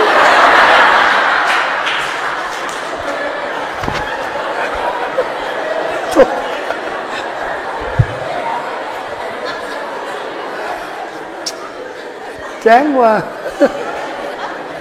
Chuyện cười không có thật. Tôi phải kể chuyện cuối cùng là để răn đe những người nào tưởng đó là chuyện thật. Hai cha con ở bên Việt Nam chở thằng con đi học bằng xe đạp. Đạp ngang cái bức tường của cái bệnh viện chợ quán, là nhà thương điên chợ quán đó. Mà bây giờ nó để chữ đẹp lắm, dưỡng trí viện chợ quán. Rồi. Tôi thì tôi thích cái chữ viện vui vẻ chợ quán, vô đó vui cười. Đạp ngang bức tường thì Thằng con nó đấm lưng bố, dừng lại nghe. Ông ấy dừng lại, nghe ở trong bức tường có thằng điên nó đếm 99. Ông bố nói, nó điên, mày bắt tao nghe cái gì? Chứ mày đếm được bao nhiêu? Thằng con nói, con mới học lớp chồi thôi mà con đã đếm được hơn 400 rồi. Đấy, nó điên, nó đếm có 99 thôi, đi. Chiều về cũng hơi tò mò, ông cũng nghe. Mày thấy không, từ sáng đến giờ nó vẫn đếm 99. Đi 2 ngày, 3 ngày, tới ngày thứ 4 ông thắc mắc. Ông nói, mày, tao dừng xe lại, mày đứng lên xem cái mặt thằng điên nó ra làm sao. Vì nó đang đếm 99 đâu á. Thằng con đứng không tới, cao á. Bây giờ con ghì xe cho bố. Ông bố lú đầu vô, ở trong có cây tầm vong nó phan cái bột, nó rớt ra, ở trong nó đếm 100.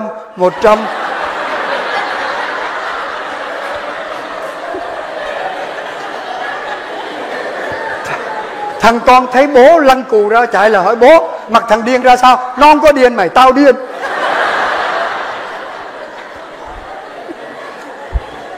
Cho nên chuyện kể của tôi mà ai hỏi có thật không là 101 đó. Đi ăn KFC, mấy đứa nhỏ bên bà, mấy bà bên Úc cũng vậy, gỡ miếng da gà nó ngon gần chết. Tôi nói cho tôi liền đi, đưa nó cha ăn cha chết, trước sau cũng chết. Nhưng mà cái chữ KFC tôi đọc theo tiếng Việt là không phải chết. Rồi tôi uống Coca, các bác lớn tuổi nói cha cao niên rồi, uống Coca sẽ bị bệnh tiểu đường. Tôi nói xin lỗi, tôi tiểu nhà không à. Đi ngoài đường ai mà dám làm vậy? Mà họ giận đấy, họ nói không nghe. Tôi biết nhiều người đi xưng tội sợ, hồi hộp lắm, vô tới trong đó mà tôi còn nghe. Có cái gì đâu mà hồi hộp, ai cũng như ai. Cũng bao nhiêu đó tội hồi mới, chịu chức thì nghe có thể có vài tội mới. Nghe riết cũng có bao nhiêu đó rác à. Ai cũng giống ai vậy mà cứ ngại. Nhất là những tội nghịch với điều răn thứ 6 và thứ 9. Vô nói dài lắm, nói dài, dắt ông cha đi, hồi mới nói. Cho nên ở một xứ đạo, có một cố già, ông có ngồi ông nghe cứ tội đó cứ ấp a ấp úng. Lên tòa giảng, sáng Chủ nhật ông nói nè, bà con, để cho đỡ đó, đây là ký hiệu trong xứ của mình. Ai phạm tội nghịch điều răn thứ 6 thứ 9 thì cứ vô nói, thưa cha, con có té giếng. Rồi mấy người giáo dân đang thắc mắc thì ông nói này, cứ nói giếng sâu thì tôi biết tội trọng, còn giếng nhẹ cạn thì tôi biết tội nhẹ. Ô, từ đó họ mừng lắm, vô cái té giếng. Tội nghiệp hết sức. Rồi 5 năm sau ông cố già qua đời, ông cha trẻ cỡ cha Tỉnh về. Tuần đầu nghe nó té giếng. Ủa, đạp xe đạp đi một vòng sao? Đâu có bao nhiêu giếng đâu, mà sao nó té nhiều vậy? Chủ nhật lên tòa giảng nói, này, nhà nào có giếng rào lại đi, bởi vì cái xứ này sao mà té lắm thế. Không ai dám nói. Rồi tuần sau nữa cũng thấy té giếng. Này, tuần trước tôi bảo các ông rào giếng lại, thôi bây giờ tuần này lấp mẹ nó hết đi. Rồi cũng thấy té giếng, kêu ông chủ tịch hội đồng một vụ lên, tôi giao cho ông đi đến từng nhà coi mấy cái giếng đó rồi làm sao lấp hết đi. Tuần sau lại vẫn có té giếng. Cho nên trước giờ lễ đã lên nói, tôi buồn lắm, giao cho ông chủ tịch hội đồng một vụ làm có một chuyện đó mà cũng không xong. Ông có biết không, vì ông không làm cho nên sáng nay vợ ông mới té giếng nè.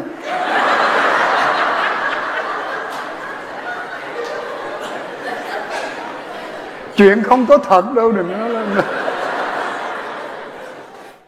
Cái ngày tôi mới chịu chức đi ra xứ Úc, hai người xưng tội xong, tôi giả vờ đi uống nước để gặp cha sở già người Úc. Tôi nói, I cannot understand.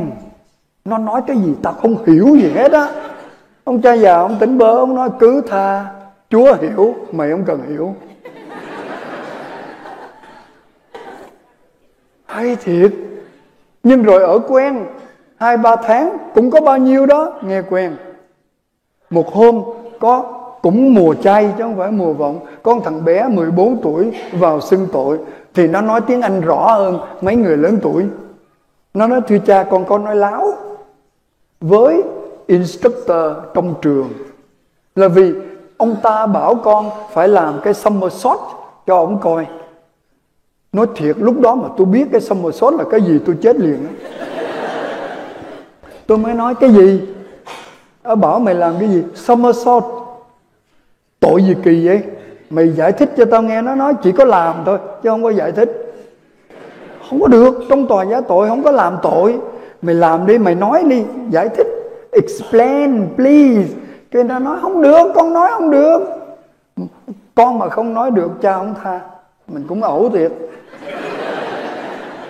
Cái nó nghĩ sao, nó rời cái chỗ ngồi, nó ra giữa nhà thờ, nó chạy, nó quay một vòng, nó đứng xuống, cái nó cười. Cái đó là somersault. Trong thể dục thể thao đó, họ chạy lấy trớn, họ quay một vòng, họ đứng xuống. Thì tôi mình hiểu cái đó rồi. Chắc nó nhức đầu, nó không muốn làm, cho nên nó nói láo với ông thầy thể thao trong trường là nó đau vậy đó. Thế là mình thò tay ra chút lành cho nó, để cho nó đi luôn. Xong rồi 14 bà già đang đợi xưng tội đứng dậy đi về. Nói cái việc đền tội kiểu đó tụi mình chết mẹ hết.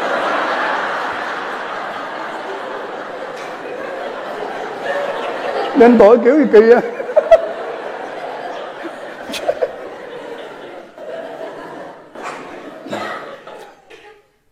Nghe nó hơi căng thẳng.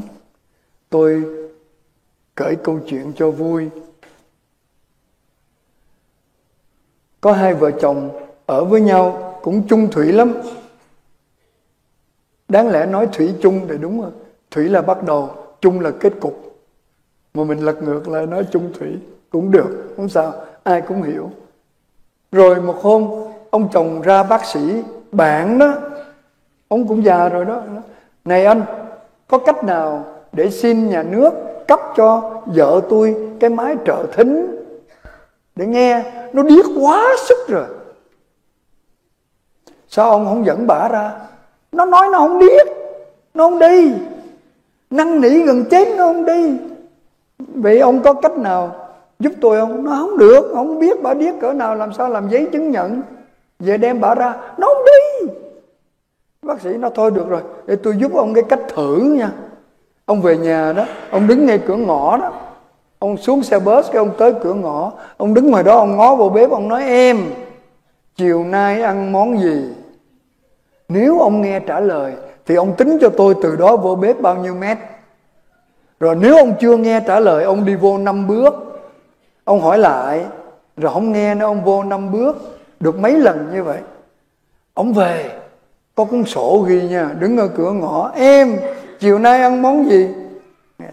Đi vô 5 bước, làm 5 lần như vậy, đứng kế bên bả rồi. 5 lần đó, thì vô tới bếp rồi, bả đang nấu: em, chiều nay ăn món gì? Bà sùng quá, để cái chảo xuống, đồ vô duyên, người ta trả lời 5 lần rồi. Như vậy ai điếc?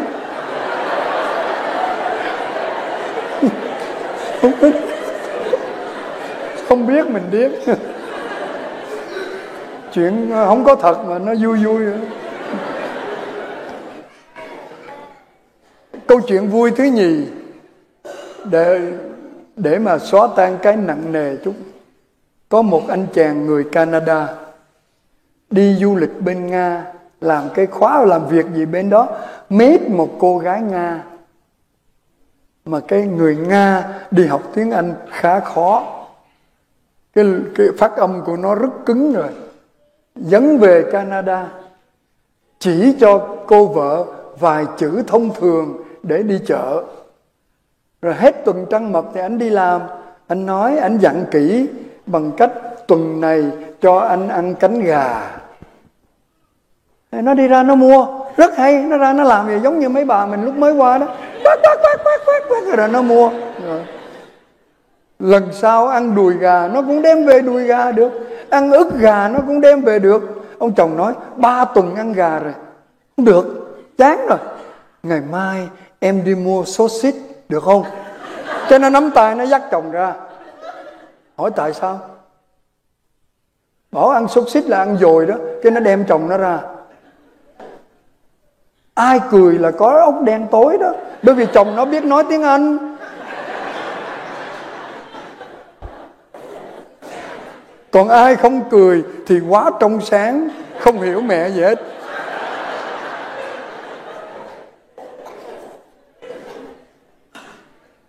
Chuyện không có thật. Có hai anh chị thương nhau, rồi anh thì cũng biết cô cũng có một cái love story trước khi đến với ảnh. Cho nên hôm đó thương nhau lắm rồi mới ngồi nói em, nói thiệt đi, anh biết em đã yêu hai người trước khi đến với anh phải không? Đúng. Anh có ghen không? Không. Miễn là bây giờ em yêu anh, em còn giữ kỷ niệm gì của nó không? Rồi anh bắt phải qua phá đi phải không? Không. Anh hỏi thôi. Có. Em xăm hình một người ngay đây. Cái nó vạch ra cho coi. Anh này thấy, ồ tao biết thằng này, thằng xăm giống thiệt, thằng kia bên này. Coi xong cái nó phá lên nó cười. Bà vợ nói cái gì cười? Cười quá rồi, ráng nín cười, uống miếng nước rồi nó mới nói anh đang tưởng tượng 20 năm nữa mặt hai thằng quỷ đó nó dài ra.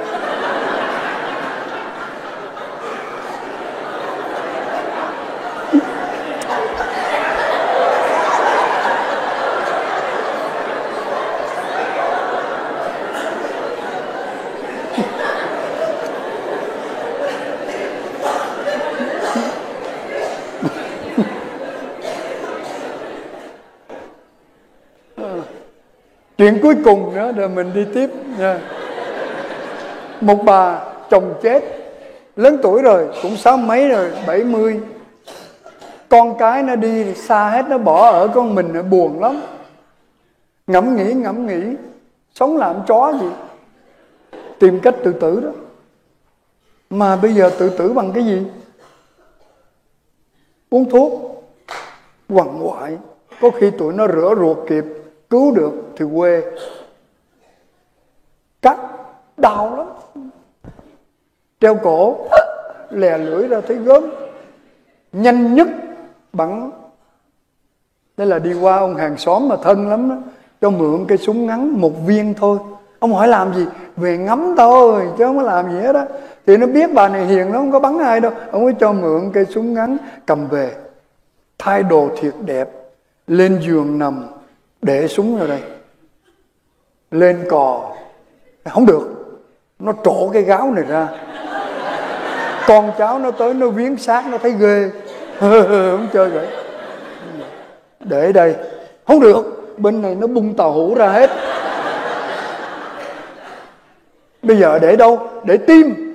Là khi liệm nó mặc áo đâu ai biết, nhưng mà lấy cái súng dò không biết tim nằm đâu, quên rồi. Là bởi vì học lâu quá rồi, lớp 10 học vị trí cơ thể, cứ dò không chắc ăn, để súng xuống, lấy điện thoại gọi cái cô bạn cũng cùng tuổi đang làm bác sĩ. Khuya vậy, bên kia nó nói mày gọi cái gì khuya vậy? Tao cần biết trái tim của con người nằm ở đâu. Mày hỏi chi vậy? Thì tao cần biết vậy thôi, mày nói đi lẹ đi rồi đi ngủ. Thì ở dưới cái núm vú bên trái cách 2 phân. Cảm ơn. Rồi là lên giường nằm, người ta nghe cái đùng, người ta vô cấp cứu không chết mà lũng ruột. Là vì lúc đó nó xuống thấp quá.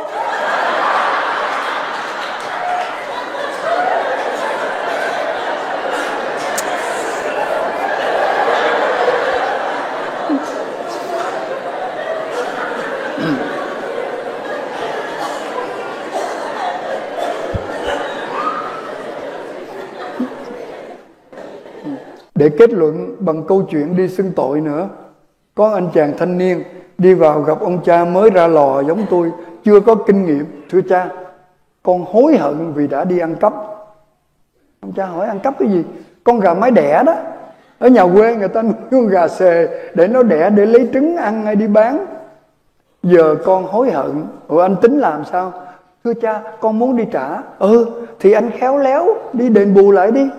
Nhưng khốn nạn là con không nhớ là của ai. Ông cha mới thấy cũng tội nghiệp. Tức là anh lấy nhiều lắm mà. Nó không. Con lấy có một con thôi, mà hôm đó cúp điện trời tối quá, con quên, không biết nhà người nào. Ông cha ngồi cũng ngây thơ mà, ngây thơ. Để tôi hỏi coi anh có nhớ không nha. Chỗ nào anh đến anh phải nhớ. Có phải anh ăn cắp con gà của bà Hai ở chỗ cây gòn không? Dạ thưa cha, con chưa tới đó. Có phải ông Sáu ở tiệm giặt ủi không? Cũng không. Bà Năm ở chỗ bưu điện? Cũng không. Ông cha kể ra mười mấy chỗ vậy đó, ít nhất là 13 chỗ có gà. Rồi nó nói không, ông cha nản quá, nó thôi anh đi về đi, làm việc bố thí bù lại cái giá tiền con gà được rồi. Rồi ban phép, nó đi ra ngoài, thằng bạn ngồi trên Honda đợi sẵn, nói sao mày, làm ăn khấm khá không? Hai đứa thằng kia nói, ông cha ông chỉ cho 13 chỗ có gà.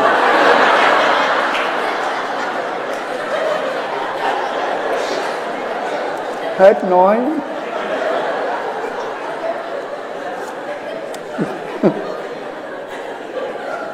Nên nhớ là chuyện cười nó cười ở cái câu chót thôi. Đúng rồi, đúng rồi. Rồi hồi tôi mới sang Úc, nhập vô cộng đoàn các sư huynh ở Oak Hill, Castle Hill, phía bắc của Sydney. Cái cộng đoàn đó lớn, 30 mấy thầy. Mà tôi đến vào lúc 4 giờ, thì 5 giờ rưỡi họ đọc kinh chiều. Hôm qua tôi có nói, lúc đó tôi bập bẹ tiếng Anh thôi, còn tiếng Pháp thì còn có thể sống sót được. Tới giờ kinh chiều, họ đưa cho tôi quyển sách tiếng Anh kinh chiều, họ lật sẵn rồi. Chắc chết, chui vô cái góc giống bên này, ngồi im, làm như mình sốt sắng lắm, mình nhắm mắt lại. Để ai muốn làm gì làm, để họ đừng có kêu tới mình. Thì họ đọc, suốt buổi đọc mình thấy thành công mình cứ dò theo. Nhưng mà không biết là tới cái Prayers of the Faithful, là lời nguyện giáo dân đó, là luân phiên đọc, mà nó bắt đầu từ cái góc đó. Nó xui cách gì đó. Mình cứ ngồi nhắm mắt nè, sốt sắng lắm. Mình biết là có chuyện rồi. Cái ông ngồi kế bên, một ông thầy người Úc, hùng, your turn. Tôi đứng lên rồi cũng đọc thôi. Cái lời nguyện là Thank you Lord for creating each of us unique. Thay vì nói unique, tôi đọc unique. Ai học tiếng Anh đều biết unique là duy nhất, giống tiếng Việt. Unique là hoạn quan. Bị thiến rồi. Ôi trời, nó cười hết á. Cả nguyên cái mấy ông thầy, 30 mấy ông già trẻ đều cười. Ông thầy bề trên nói please stop praying, không đọc kinh được nữa, and go to the dining room, đi ăn cơm chiều luôn. Mà họ vừa đi ra khỏi nhà nguyện vừa cười. Tôi cũng thấy làm hạnh phúc, là vì tôi không hiểu sao mà tôi đọc có một nửa lời nguyện chưa hết mà nó phá lên cười sung sướng. Tôi cũng phải hãnh diện đi. Ngu thiệt. Rồi cái ông thầy mà mấy ông thầy đi ngang mình nó cứ vỗ vai nói Hồng, you just told the truth. We religious, we are unique. Chết mẹ. Mình cũng đâu có hiểu nó muốn nói gì nói.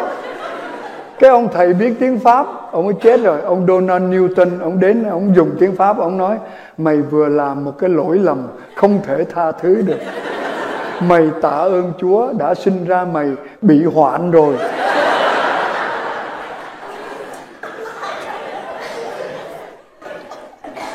Tiếng Anh nguy hiểm nhật á hả? Nó nguy hiểm mà nó không nguy hiểm bằng tiếng Việt. Tiếng Việt nguy hiểm hơn nhiều.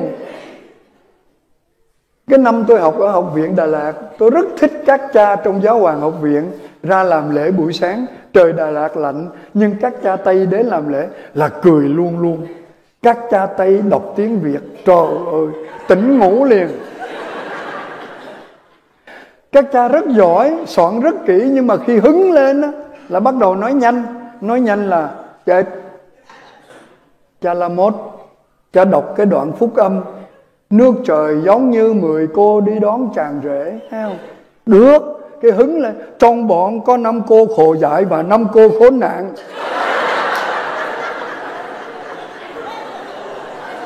Nếu không có đứa nào ra hồn, bên kia khờ dại, bên này khốn nạn. Tụi tôi cười, ông đọc xong đâu là lời Chúa. Ông cũng không biết ở đâu nữa. Đỡ hơn một cha Chen, người Tàu. Cha đọc Chúa ể cùng anh chị em. Không cười sao được Chúa ể cùng anh chị em. Thì mình đáp rồi, hễ nâng tôm hùm lên. Ở dưới có đứa nó đáp, chúng con đang nướng thịt chó. Không thể nào nhịn cười được. Buổi lễ luôn không?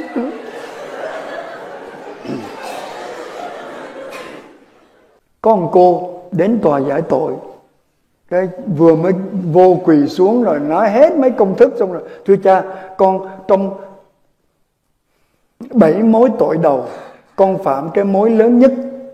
Cha hỏi: vậy chị nói mối nào? Kiêu căng.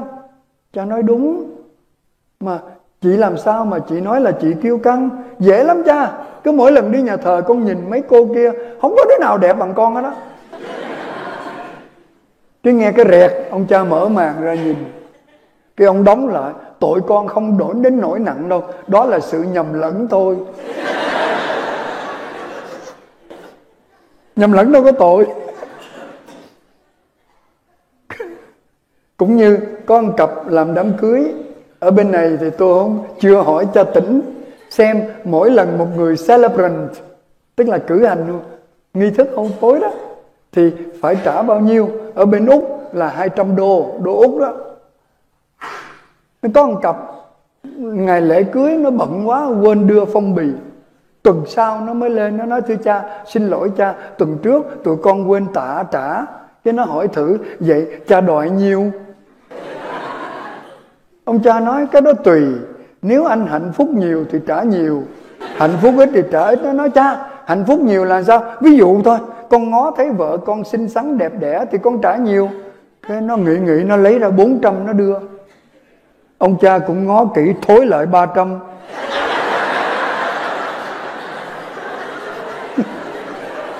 Thối thôi đó. Nghĩa là vợ cũng vừa, tôi không đẹp lắm đâu.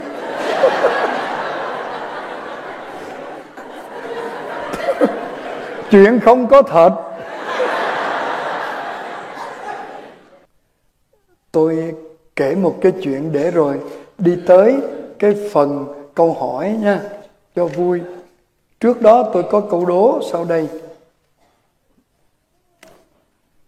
Thưa quý ông bà mình thường nói: giàu thì đổi gì? Đổi bạn. Sang thì đổi gì? Đổi vợ. Còn vỡ nợ thì đổi gì? Sim card. Tụi nó hết kêu à? Cũng là cái mới đó đúng không? Rồi. Mừng kỷ niệm 25 năm đám cưới gọi là gì? Lễ ngân khánh hôn phối hay là ngân hôn. Ngân là bạc, Silver Jubilee. Rồi mừng 50 năm đám cưới gọi là gì? Lễ vàng hay là Golden Jubilee hay kim khánh. Kim là vàng. Mà từ 25 đến 50 dài quá, nhiều cặp chết rồi. Sau 35 năm không tổ chức mừng. Cái có người hỏi tôi: vậy lấy chữ gì? Tôi nói: Dương Khánh. 35 là số đề, là con dê. Thì Dương Khánh. Có người tin. Ở bên chỗ tôi có người in thiệp mời tôi đi dự mừng lễ Dương Khánh hôn phối của chúng con. Tôi hỏi: ở đâu ra chữ này? Cha nói hôm trước.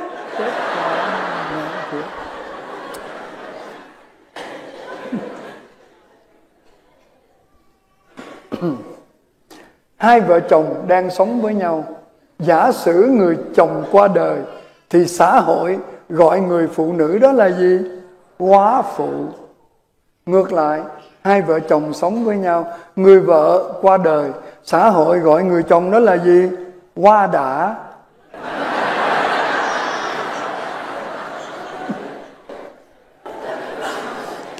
Mấy sơ không hiểu đâu, thấy không? Nói về tiếng Việt thật tuyệt vời. Hồi nãy tôi có nói tới cái mống mắt, hai chữ M phải không?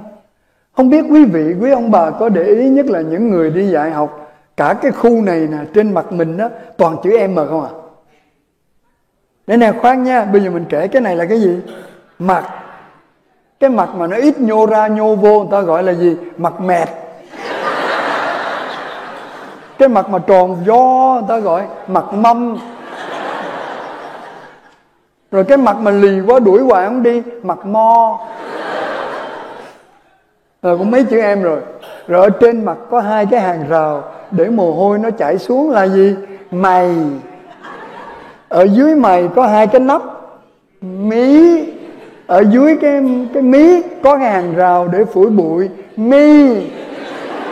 Ở giữa hai mi là mắt. Ở giữa mắt là móng mắt. Mũi đâu mũi. Rồi giữa hai mắt là mũi. Hai bên mũi là má. Ở cuối má là mép. Chưa gì đó môi. Rồi cuối sát dưới mép là môi. Giữa hai môi là miệng. Vài địa phương không gọi miệng thì gọi là mồm. Bây giờ cái mồm nó bằng thì không nói gì, nó nhô nhô nhô ra thì gọi là mõm. Mà nó cứng thì gọi là mỏ. Đó. Rồi ở dưới ra nhiều hơn ở trên, móm. Đường thẳng không đều người ta gọi méo. Mà méo để mà chê bai người khác thì đọc là mỉa. Méo để tỏ tình gọi là mi. Ở trên này có nhiều quả diệm sơn vì ăn đồ nóng, mụn. Ở dưới này lòng thòng một cục gọi là gì? Mỡ.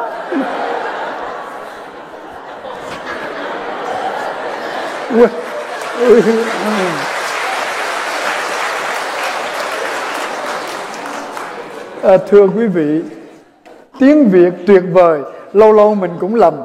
Tôi lấy ví dụ một câu thôi nha, không dám thử thách những bậc trưởng thượng ở đây. Khi mà ý nói sự lộng hành thì người ta thường dùng cái câu vắng chủ nhà gà.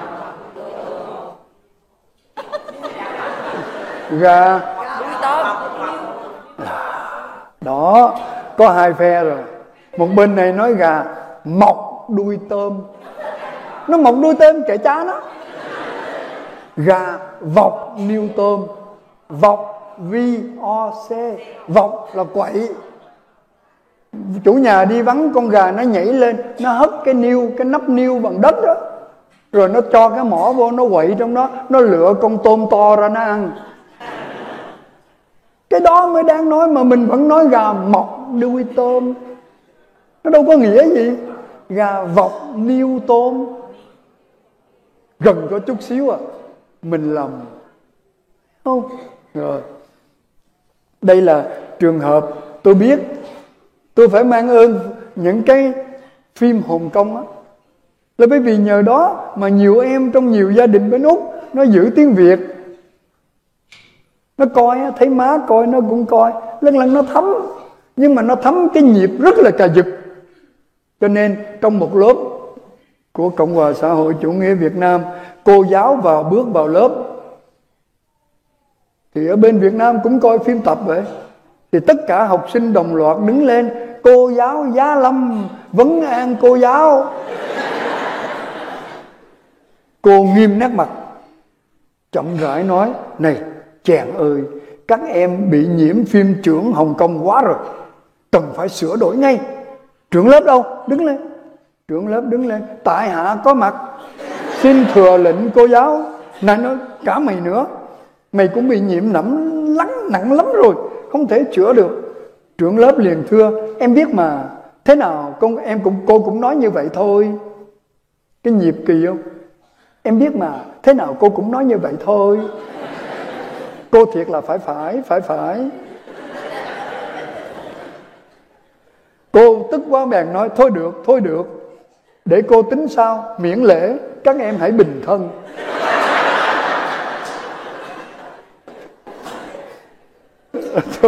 Nghe nó cũng vui vui, nhưng mà thôi thì ít nhất qua những cái hơi khuyết điểm đó về cái nhịp đọc, về cái cách nói, cái cách dịch, nhưng ít nhất những cái chữ của ngôn ngữ quốc ngữ tiếng mẹ đẻ của mình còn nằm trong đầu mấy em nhỏ, còn hơn nó quên hết. Ví dụ thứ nhì rồi mình nghĩ giải lao. Tiếng Việt thật kỳ diệu, tôi kể quý vị nghe nha. Ở trong chữ nhẹ lại có dấu nặng. Nhẹ mà nặng. Thiếu dấu nặng đâu đọc là nhẹ mà đọc là nhe.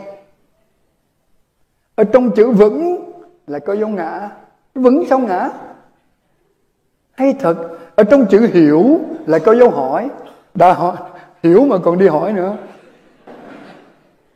Cái chữ ngắn lại dài hơn cái chữ dài.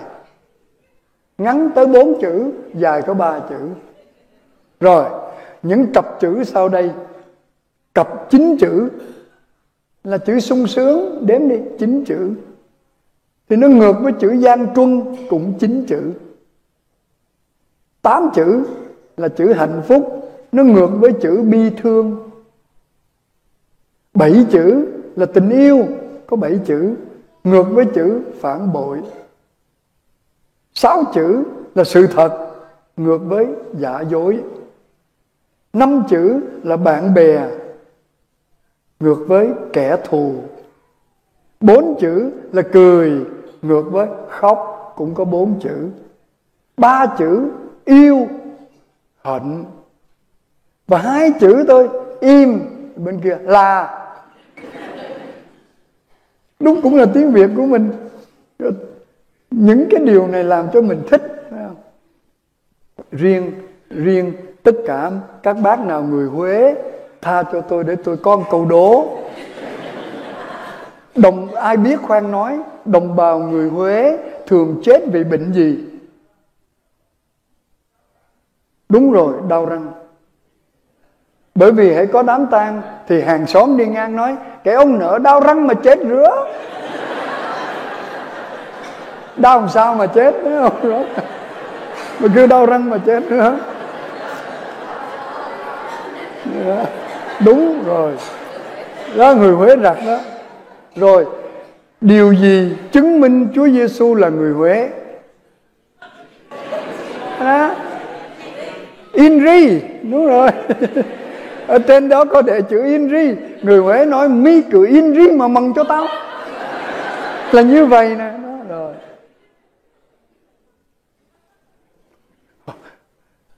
Miền nào, vùng nào ở Việt Nam hoàn toàn không có chiếc xe đạp? Miền Tây, đúng, Quảng Nam. Quảng Nam không có xe đạp là vì đồng bào ở đó nói xe đạp. Làm gì có xe đạp? Ai giỏi quá vậy?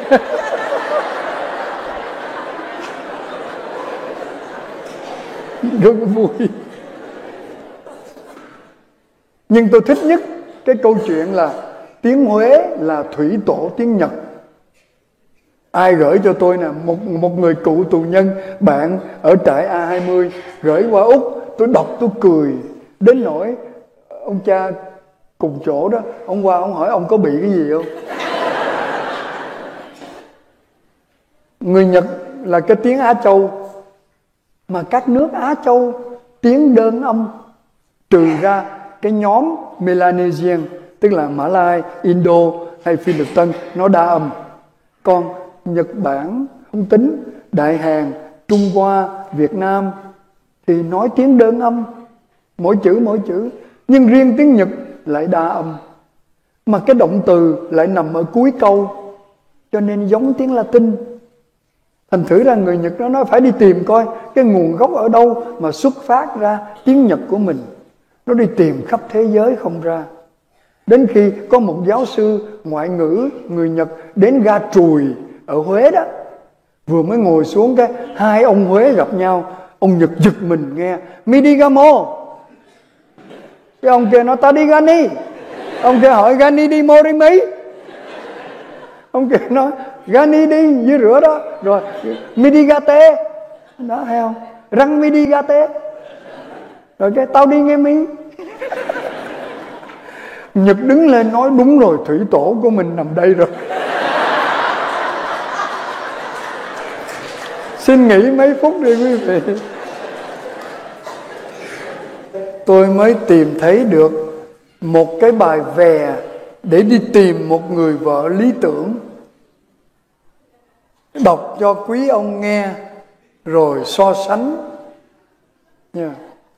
Bài về bắt đầu: người vợ lý tưởng, hai chấm, phải đẹp gái, không kiêu sa, thích ở nhà, lo nội trợ, không cắt cớ, chửi chồng con, không phấn son, không nhiều chuyện, không hà tiện, không càm ràm, phải siêng năng, không làm biếng, nói nhỏ tiếng, biết chiều chồng, giỏi nữ công và gia chánh, biết làm bánh và nấu ăn ngon, biết dạy con và ứng xử tốt, không quá dốt cũng đừng quá khôn, không ôm đồm cũng đừng quỷ mị, không thiên vị cũng không cầu kỳ, không quá phì cũng đừng quá ốm, không dị hợm cũng không chanh chua, không xe xua, không bẻm mép, không bép xép, không phàn nàn. Cái tự nhiên có một câu sướng lên của một bà: không có đâu, đừng có tìm.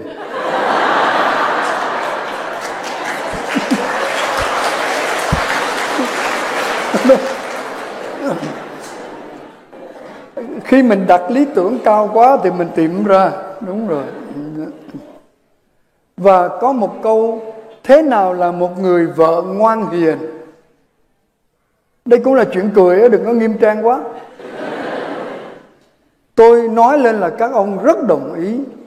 Một người vợ ngoan hiền là một người vợ không bao giờ bắt chồng nấu cơm, không bao giờ bắt chồng giặt đồ, rửa chén, phơi đồ, không bao giờ bắt chồng lau nhà, không bao giờ bắt chồng tắm cho con, không bao giờ bắt chồng ru con ngủ.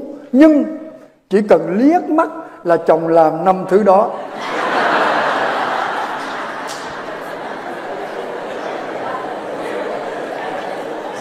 Nghe sợ quá.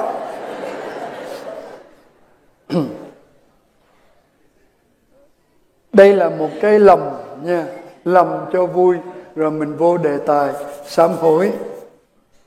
Một người tự thuật như sau: một buổi chiều trời mưa rỉ rả, tôi buồn quá, tiện tay vặn radio lên để nghe đài.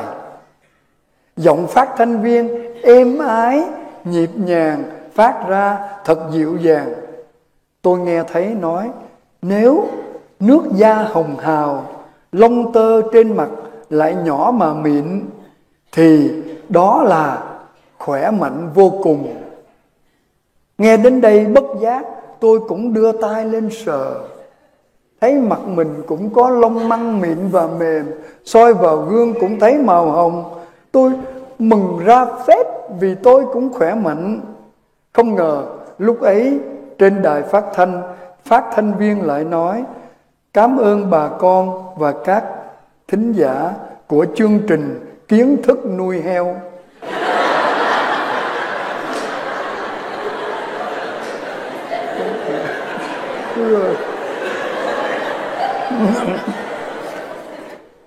Mùa thường niên năm C, tức là năm tới, tuần thứ 23, lời nguyện mở lễ đó. Tôi nhớ câu chuyện này là vì năm đó tôi đi tù về ở chỗ La Sang Mai Thôn ở Thanh Đa, nơi mà có căn nhà sập xuống, có 5 thầy dòng chết đó. Cha Tuyên Quý là cha Phaolô Ngô Đình Hiển, năm đó mới có 98 tuổi thôi. Cho nên quyển sách lễ của Ngài không dùng được. Tụi tôi phải ngồi in chữ to to như con gà con vậy đó để Ngài đọc, rồi làm thành một sách. Thì cái nhà dòng nằm ngay bờ sông Sài Gòn. Hôm đó Ngài lên đọc: chúng ta hãy dâng lời cầu nguyện.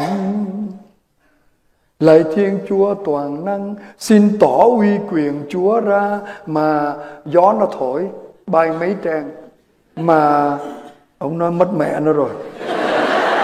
Ông đi tìm, ông nói lệch rồi, mà không phải chỗ này, mà Tôi ngồi đó tôi cũng hơi nóng ruột, tôi ngồi hàng đầu mà. Tôi ôn lại, xin Chúa tỏ uy quyền Chúa ra mà. Thì tôi đọc trong lòng, tru di những đứa chống đối Chúa. Phải không? Tỏ uy quyền là cái cách đó. Ở đời người ta tỏ uy quyền là những đứa nào theo mình thì mình trọng thưởng, những đứa nào nghịch mình diệt, nhổ tận gốc. Thì lúc đó ông cố nói, à đây rồi. Ông đọc có mấy chữ, mà tha thứ hết cho chúng con. Vậy thì cái uy quyền của Chúa không phải là kết án, mà tha thứ hết cho chúng con. Rồi vì công nghiệp Chúa Giêsu Kitô hết. Là mình chới với. Hóa ra mình cứ nghĩ Thiên Chúa uy quyền ở chỗ phải thực thi cái quyền hành. Mà cái quyền hành đó là tình thương. Có cặp vợ chồng già chết cùng ngày, cho nên lên thiên đàng cùng lúc. Thánh Phê-rô ra, bây giờ ông có cái computer, bấm lên ông nói vô đây, bao nhiêu dữ liệu lưu lại trong đó đó. Những cái xấu mà mình chưa delete kịp á thì là ông đọc thấy. Nhưng mà cặp vợ chồng này tất cả những cái gì không hay delete hết, xóa hết rồi, còn xe về những cái tốt thôi. Cho nên mời vô. Cái Thánh Phê-rô nói hai đứa con sống chung thủy với nhau tốt thật, cho nên được ưu tiên, ta dắt đi để giới thiệu thiên đàng. Ồ, thấy nguyên một cái phòng, trời ơi đủ thứ thức ăn ngon lắm. Thịt kho tổ đó, nó bự vậy nè, mỡ mà nó rung rinh vậy nè, trời ơi. Rồi dưa mắm, dưa cải đồ, để đồ chua để ăn với thịt kho đó.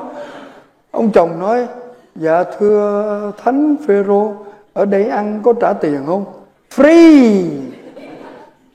Rồi hỏi tiếp, ở đây ăn rồi có bị cholesterol không? Free cholesterol. Chưa, sướng chưa? Cái đi qua phòng kia cũng vậy, cái gì cũng free. Cái ông chồng quay lại, bà thấy chưa? Bà cứ bắt tôi kiêng, chứ nếu không thì 20 năm trước tôi đã được lên đây rồi.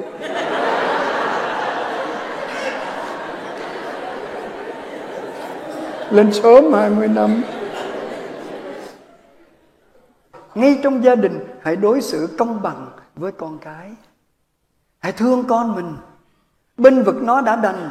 Bên vực như câu chuyện của một ông đi làm về bên Việt Nam, thấy thằng con ngồi khóc mà nhà ở cạnh cái chùa. Cho nên ông nói, mày mới qua chùa phá phải không? Thằng con nói, đúng. Rồi mấy ông sư bên đó rượt đánh mày phải không? Nó nói đúng. Tức quá, tự ái bên con mà, sẵn tay áo đi qua. Thấy ông sư rất là hiền từ đang quét lá trong sân chùa. Này, ông thầy, ông rượt ông chửi con tôi phải không? Ông thầy để cây chổi xuống, bỏ tay áo xuống. Thiện tai, thiện tai, thiện tai. Từ nhỏ đến lớn, bần tăng chưa chửi ai. Đi quét tiếp. Này đó, ông đừng có nói láo, hay là ông đánh nó. Ông con ngon ông đánh tôi nè. Thiện tai, thiện tai, thiện tai. Từ nhỏ đến lớn, bần tăng chưa ngán ai. Cho mày chết. Nhiều khi mình binh con, rồi mình quýnh lên. Cũng một ông đi làm về, thấy thằng con chắc là ai ăn hiếp ngồi. Ông mới tức lên, có 5 chữ à, tiếng Việt thật kỳ diệu. Thằng nào đánh con tao. Ông nói lộn, con tao đánh thằng nào. Chứ ông nói sai, thằng con nào đánh tao cũng sai. Tao đánh con thằng nào cũng trật. Ông nói được 24 câu trất vớt. Chỉ có một câu thôi, thằng nào đánh con tao. Không có tiếng nước nào mà ráp như mình được đâu. Ráp tới ráp lui. Ngày hôm qua tôi có nói, cái lễ đám cưới mà mừng 35 năm thì gọi là lễ dương khánh. Bây giờ tôi có mấy câu đố vui vui sau đây, mời cộng đoàn nghe hay trả lời. Thịt dê, dê là dương. Thịt dê mà mình cắt thật mỏng để chuẩn bị nấu gọi là gì? Thái dương. Hay quá. Thái là cắt mỏng. Thịt dê nên nấu cà ri. Không biết, Ấn Độ dương. Thịt dê để dành trong tủ lạnh, Đông dương. Dê bên Tây to hơn dê bên ta, Đại Tây dương. Bắt đầu từ từ nhiều người có sáng kiến. Dê không thích bị nhốt trong chuồng, du dương. Dê đơn độc mồ côi, đơn dương. Dê cái âm dương. Dê đực nam dương. Trời hay quá. Dê khỏe mạnh hùng hục, cường dương. Dê ngồi xe lăn, liệt dương. Tiếng Việt hay thật. Mà khi tôi đọc cái này của mấy cái ông nào đăng lên trên internet đó, tôi cười quá trời luôn. Tôi khoái cái chữ liệt dương đó. Trong cái câu chuyện mà một linh mục ở miền Bắc thời xưa, lúc đi đâu cũng còn đi bộ, rồi ghé vào một cái quán nước, kêu một cái tách nước vối, ai người Bắc biết uống giải khát. Tôi ngồi đó thấy có một nhà sư vào. Hai người nhìn nhau bằng ánh mắt nghi kỵ. Nhưng nhà sư khiêm tốn hơn, nói dạ thưa thầy cả. Ngoài Bắc trêu linh mục là thầy cả. Ngồi đây buồn, tôi với thầy đối đáp cho vui. Linh mục nghe thì cũng được rồi. Thế thì thầy cứ sướng lên đi, rồi tôi cố gắng tôi đáp. Rồi hai người uống trà. Thì ông thầy mới nhìn: kính thưa linh mục, tôi có câu đối sau đây. Chúa ban thanh tẩy khi thầy rửa, khi tớ rửa. Tôi lặp lại nha. Chúa ban thanh tẩy là phép rửa đó. Khi thầy rửa là linh mục rửa, thầy cả. Khi tớ rửa, ông rất rành, là khi nguy cấp giáo dân cũng rửa được. Mời linh mục đáp. Ông mới ngồi xuống. Linh mục tím mặt lên, là vì cái vùng đó chữ rửa có nghĩa là tiêu chảy. Nó chơi mình, nó dám lấy cái chữ này, nó ép vào cái chữ kia. Ông mới có sáng kiến: bạch thầy, tôi có câu đáp. Ở cái vùng đó có cái núi, trên đó có cái chùa. Núi đó là núi Mông. Cho nên ông ấy nói này: Phật tại Mông Sơn, lúc tiểu ra, lúc vãi ra. Bên này là Chúa ban thanh tẩy khi thầy rửa, khi tớ rửa. Đáp rất là chỉnh. Phật tại Mông Sơn, ở trên núi Mông đó, lúc tiểu ra là đi ái, lúc vãi ra là đi tiêu chảy. Thì cũng vậy. Mà tiểu là chú tiểu, vãi là Nico. Rồi hai bên đứng dậy không nói chuyện với nhau nữa. Thôi bye bye.